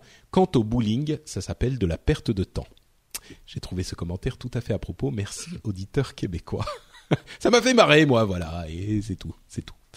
Euh, bah écoutez, euh, donc on va faire la conclusion et puis on va ensuite euh, continuer pour parler de donc cette histoire de Patreon. Vous avez eu le message que je voulais faire passer. Donc si ça vous intéresse pas, vous pouvez euh, filer, arrêter d'écouter l'émission, allez par exemple écouter l'upload qui va sortir autour du euh, 10 ou du 11, euh, peut-être même avant, euh, qui est les deux heures ou deux heures et demie de live avec euh, la présentation d'Apple, la présentation de la conférence d'Apple dont on vous parlait tout à l'heure. Euh, et puis sinon, si vous voulez rester, ben vous restez avec nous. Avant ça, quand même, Cédric Bonnet, c'est Cédric Bonnet sur Twitter. C'est ça. Jérôme Kainborg, c'est Jérôme Kainborg sur Twitter. Euh, il y a aussi geeking.fr pour Cédric et bien sûr nowtech.tv sur euh, bah, pour pour euh, Jérôme et vous vous aurez normalement assez vite après la conférence une version vidéo du, di- du de votre propre débrief avec Marion, c'est ça? Ouais, on va faire un petit débrief, une after keynote. Très bien, très bien. Donc vous pouvez voir ça sur nowtech.tv. Donc, ah oui, et moi c'est Note Patrick sur Twitter, Note Patrick sur Facebook et euh, Patrick Béja sur Google+. On continue donc. euh, au revoir à ceux qui partent. Ciao, ciao, au revoir. Et on continue donc avec notre histoire de euh, Patreon et de discussion sur mon grand saut. C'est un truc que je préparais donc depuis un moment. La première chose que je dis et que je répète, c'est un immense merci aux Patriotes. J'en ai parlé tout à l'heure. Sincèrement, hein, le plus sincèrement du monde, je pensais atteindre les 1500 dollars. Je pensais les atteindre peut-être un peu plus vite que le 30 novembre. Jamais j'aurais pu imaginer dans mes rêves les plus fous, vous savez, ou les rêves de fièvre où je suis tout agité dans le lit, tout ça. Imaginer qu'on les atteindrait en, une semaine, en moins d'une semaine. Donc un merci incommensurable à tous ceux qui ont décidé de, donner. Euh, je vais faire un, Q&A, une question-réponse dans le week-end du 13, parce qu'il y a beaucoup de gens qui ont des questions euh, auxquelles je voudrais répondre. Euh, je vais faire ça le week-end du 13 à un moment. Envoyez vos questions à rdvtech at frenchspin.com avec le mot question dans, le titre. Euh, je vous dirai, ça sera sans doute en live, mais si vous ne pouvez pas surveiller votre Twitter toute la journée, euh, tout le week-end, euh, envoyez une question à rdvtech at frenchspin.com et la vidéo sera disponible ensuite en replay évidemment. Le pourquoi du comment, euh, pour ceux qui n'ont pas vu les annonces, j'ai déjà un petit peu expliqué tout ça dans entre le, enfin après le, le, les gros sujets de l'émission. Je vais peut-être pas trop revenir euh, dessus. Euh, le projet en lui-même, en fait, j'y pense depuis un certain temps. Comme je le disais, le soutien que m'a donné le, le Patreon, et c'est un petit peu en train de me donner des ailes. Euh, et comme je le dis dans la, dans la vidéo, j'espère que je vais pas m'écraser au fond au fond du ravin. Euh, mais mais c'est une euh, une décision qui a pas été facile, quoi. C'est quelque chose que je fais depuis, comme vous le savez, huit ans et euh, c'est une, une chose que j'aurais pas pu faire s'il n'y avait pas que j'aurais pas pu tenter s'il n'y avait pas ce mouvement de euh, euh, de, de, soutien volontaire euh, des, des au, au, au, contenu parce que je parlais de pub tout à l'heure et vous allez me dire les, les garçons si vous êtes d'accord avec moi mais la, la pub ça ça, ça change vraiment la forme et le contenu euh, de ce qui se fait sur Internet. C'est-à-dire que quand vous vivez de la pub, le, le, le rendement est tellement faible que vous êtes obligé de faire de, de, ça, ça, devient une politique du clic quoi. Vous devez en faire autant que vous voulez, euh, que vous que vous pouvez, et donc ça veut dire qu'il faut mettre plein de news, euh, beaucoup de news et les mettre très vite en ligne, et ensuite faire des trucs un petit peu aguicheurs quoi. Faut faut les dix trucs les plus incroyables de la tech. Exactement ça, ça donne les listes, euh, les, les, titres qui se terminent en point d'interrogation. Vous savez, genre euh, Jérôme Kainborg est-il un dangereux communiste? Ou les exclus. Euh, ouais, exclu machin. Jérôme Kainborg communiste? Point d'interrogation. Euh, ou, ou, Jérôme Kainborg vote-t-il Marine Le Pen? Euh, bon, enfin bref, on ne veut pas rentrer dans la politique, mais non, est-il un communiste qui vote Marine Le Pen? Là, là, tu vois, tu n'as pas encore l'art de faire. C'est vrai, c'est vrai. Et découvrez et, et les clichés de Jérôme nu, nu avec Marine Le Pen au Parti communiste. Bon, en même temps, ça, ça serait intéressant. Mais, euh, mais ce que je veux dire, c'est que c'est, c'est, c'est forcément les, les, les, le contenu qu'on fait quand on travaille avec la pub, c'est, des trucs qui sont euh, vite beaucoup euh, aguicheurs. Et évidemment, le rendez-vous tech, c'est pas ça, quoi. Le rendez-vous tech, c'est une émission qui se construit sur la durée, sur euh, euh une semaine, deux semaines. Euh, bah là, il faut un petit il peu faut pas recul, confondre. Du... Il faut pas confondre la pub mmh. sur de l'écrit et la pub sur du contenu audio audiovisuel, hein, quand même. Effectivement, tu as les articles à clic. Euh, qui mmh. nécessite de créer du trafic, tout ça, sur un podcast, je vois pas comment avec un titre aguicheur tu peux aguicher des gens.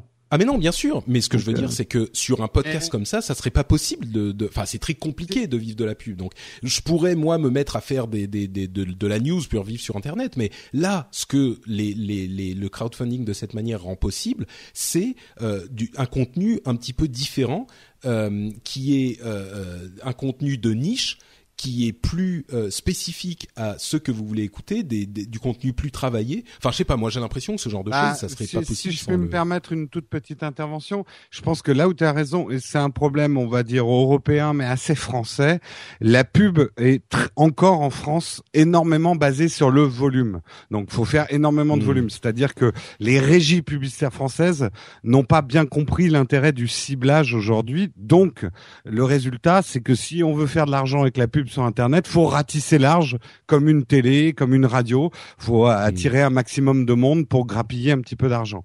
Euh, donc c'est ça qui rend les choses difficiles avec un modèle publicitaire. C'est sûr. Et bon, euh, alors évidemment, je vais je vais essayer moi aussi de faire d'autres choses. Je vais me, une fois que je serai lancé, je vais travailler sur beaucoup de choses j'espère. Euh, mais le, le, le, là, le rendez-vous tech qui est mon émission euh, de, base, celle qui a mon cœur finalement, euh, est, est, une émission qui euh, Bon, je, je vais pas me relancer dans toutes les explications que j'ai fait tout à l'heure. Je voulais simplement euh, répéter mes remerciements aux, aux patriotes. Euh, et à moins que vous, les, les garçons, vous ayez euh, d'autres choses. Bah, à, ce que ce que je voulais juste dire tout à l'heure, euh, tu, tu as l'air très surpris. Et effectivement, je pense que et c'est un peu ce que disait aussi euh, l'apéro du capitaine en parlant de toi tu, tu fais du podcast depuis huit ans avec une régularité d'horloge. Je pense que les gens donnent aussi parce que je dis ça pour euh, des gens qui voudraient se lancer tout de suite, euh, machin. Tu as donné la preuve depuis huit ans aussi que tu, tu étais au rendez-vous, qu'il pleut, qu'il vente, que tu sois malade, etc. Donc il y a un vrai contrat de confiance entre guillemets. Je pense pas que les gens en te donnant se payent le rendez-vous tech, mais ils savent aussi que euh, ton émission elle va continuer quoi, euh, coûte que coûte. Mmh. Donc ça c'est aussi le secret de, de, de, de ta réussite, je pense, sur, sur Patreon. Ouais, c'est sûr que le, la régularité euh, de l'émission, c'est ah, ce que je disais dans la dans, dans la vidéo. Ouais, c'est une une question effectivement de confiance. Les gens qui qui soutiennent l'émission.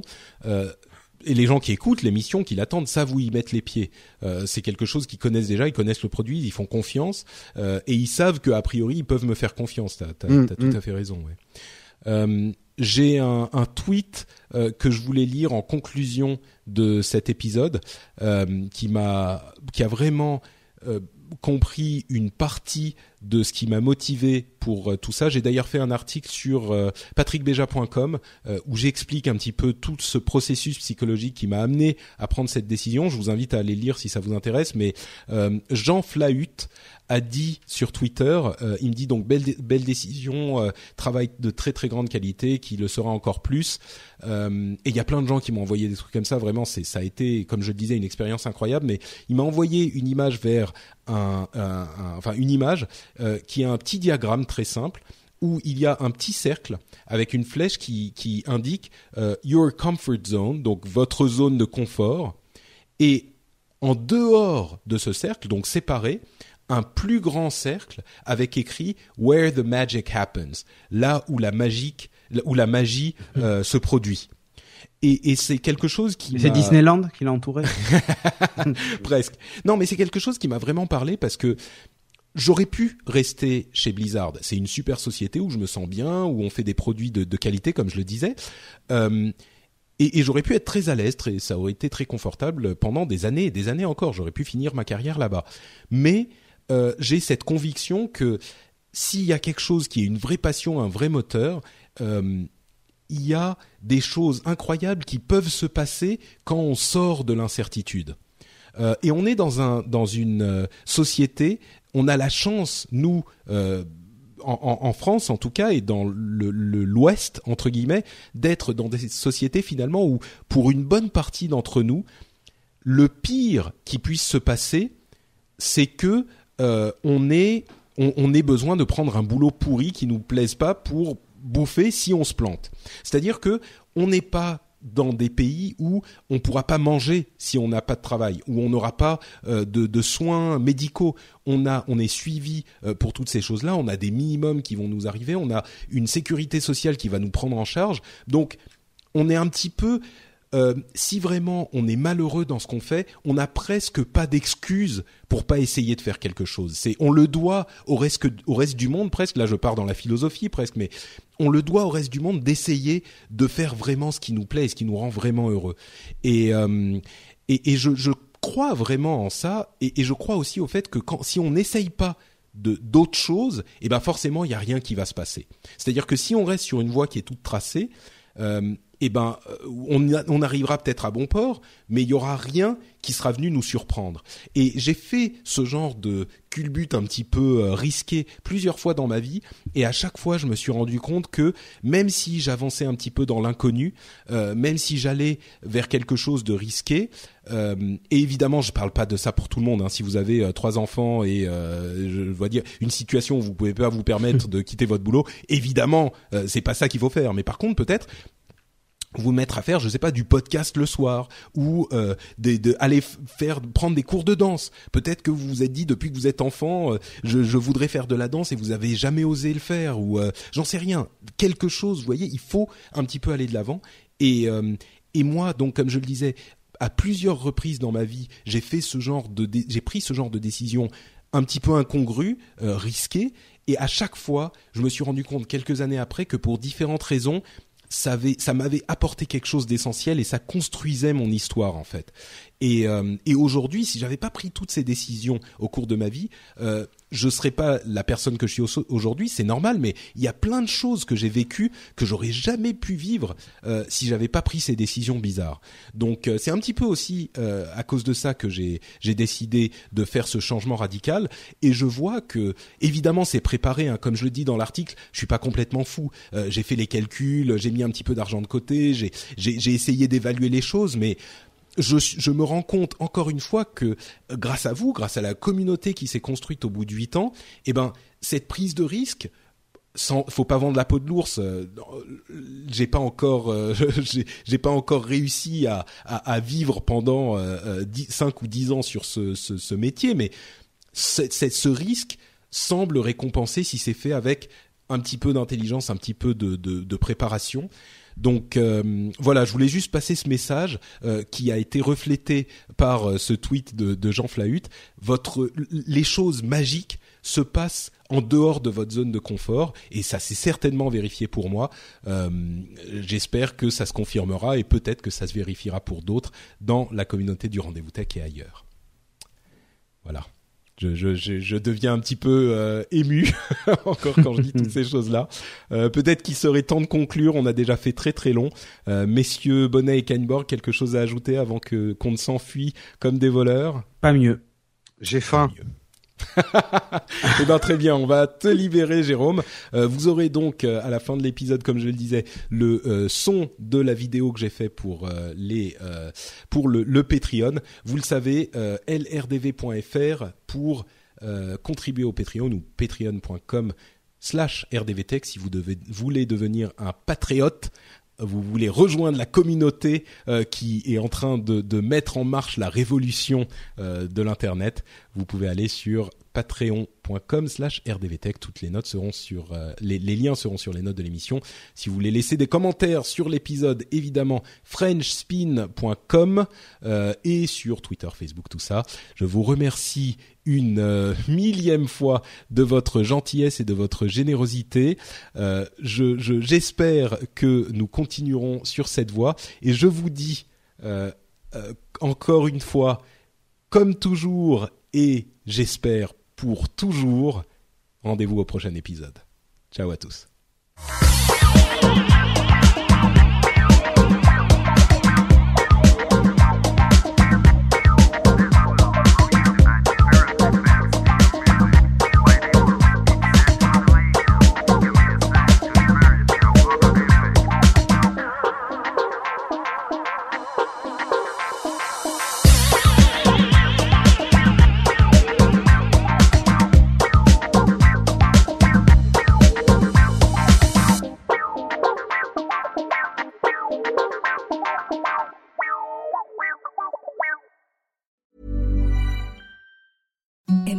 The softest sheets you've ever felt. Now imagine them getting even softer over time. That's what you'll feel with Bowl and Branch's organic cotton sheets. In a recent customer survey, 96% replied that Bowl and Branch sheets get softer with every wash. Start getting your best night's sleep in these sheets that get softer and softer for years to come. Try their sheets with a 30-night guarantee. Plus, get 15% off your first order at bowlandbranch.com. Code BUTTERY. Exclusions apply. See site for details.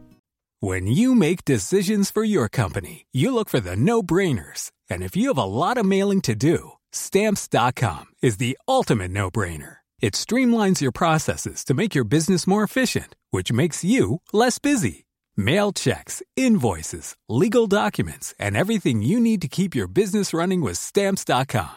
Seamlessly connect with every major marketplace and shopping cart Schedule package pickups and see your cheapest and fastest shipping options from different carriers with rates up to 89% off USPS and UPS rates. And with the Stamps.com mobile app, you can take care of mailing and shipping wherever you are. Make the same no-brainer decision as over 1 million other businesses with Stamps.com. Sign up with Code PROGRAM for a four-week trial, plus free postage and a free digital scale. No long-term commitments or contracts. That's Stamps.com. Code PROGRAM.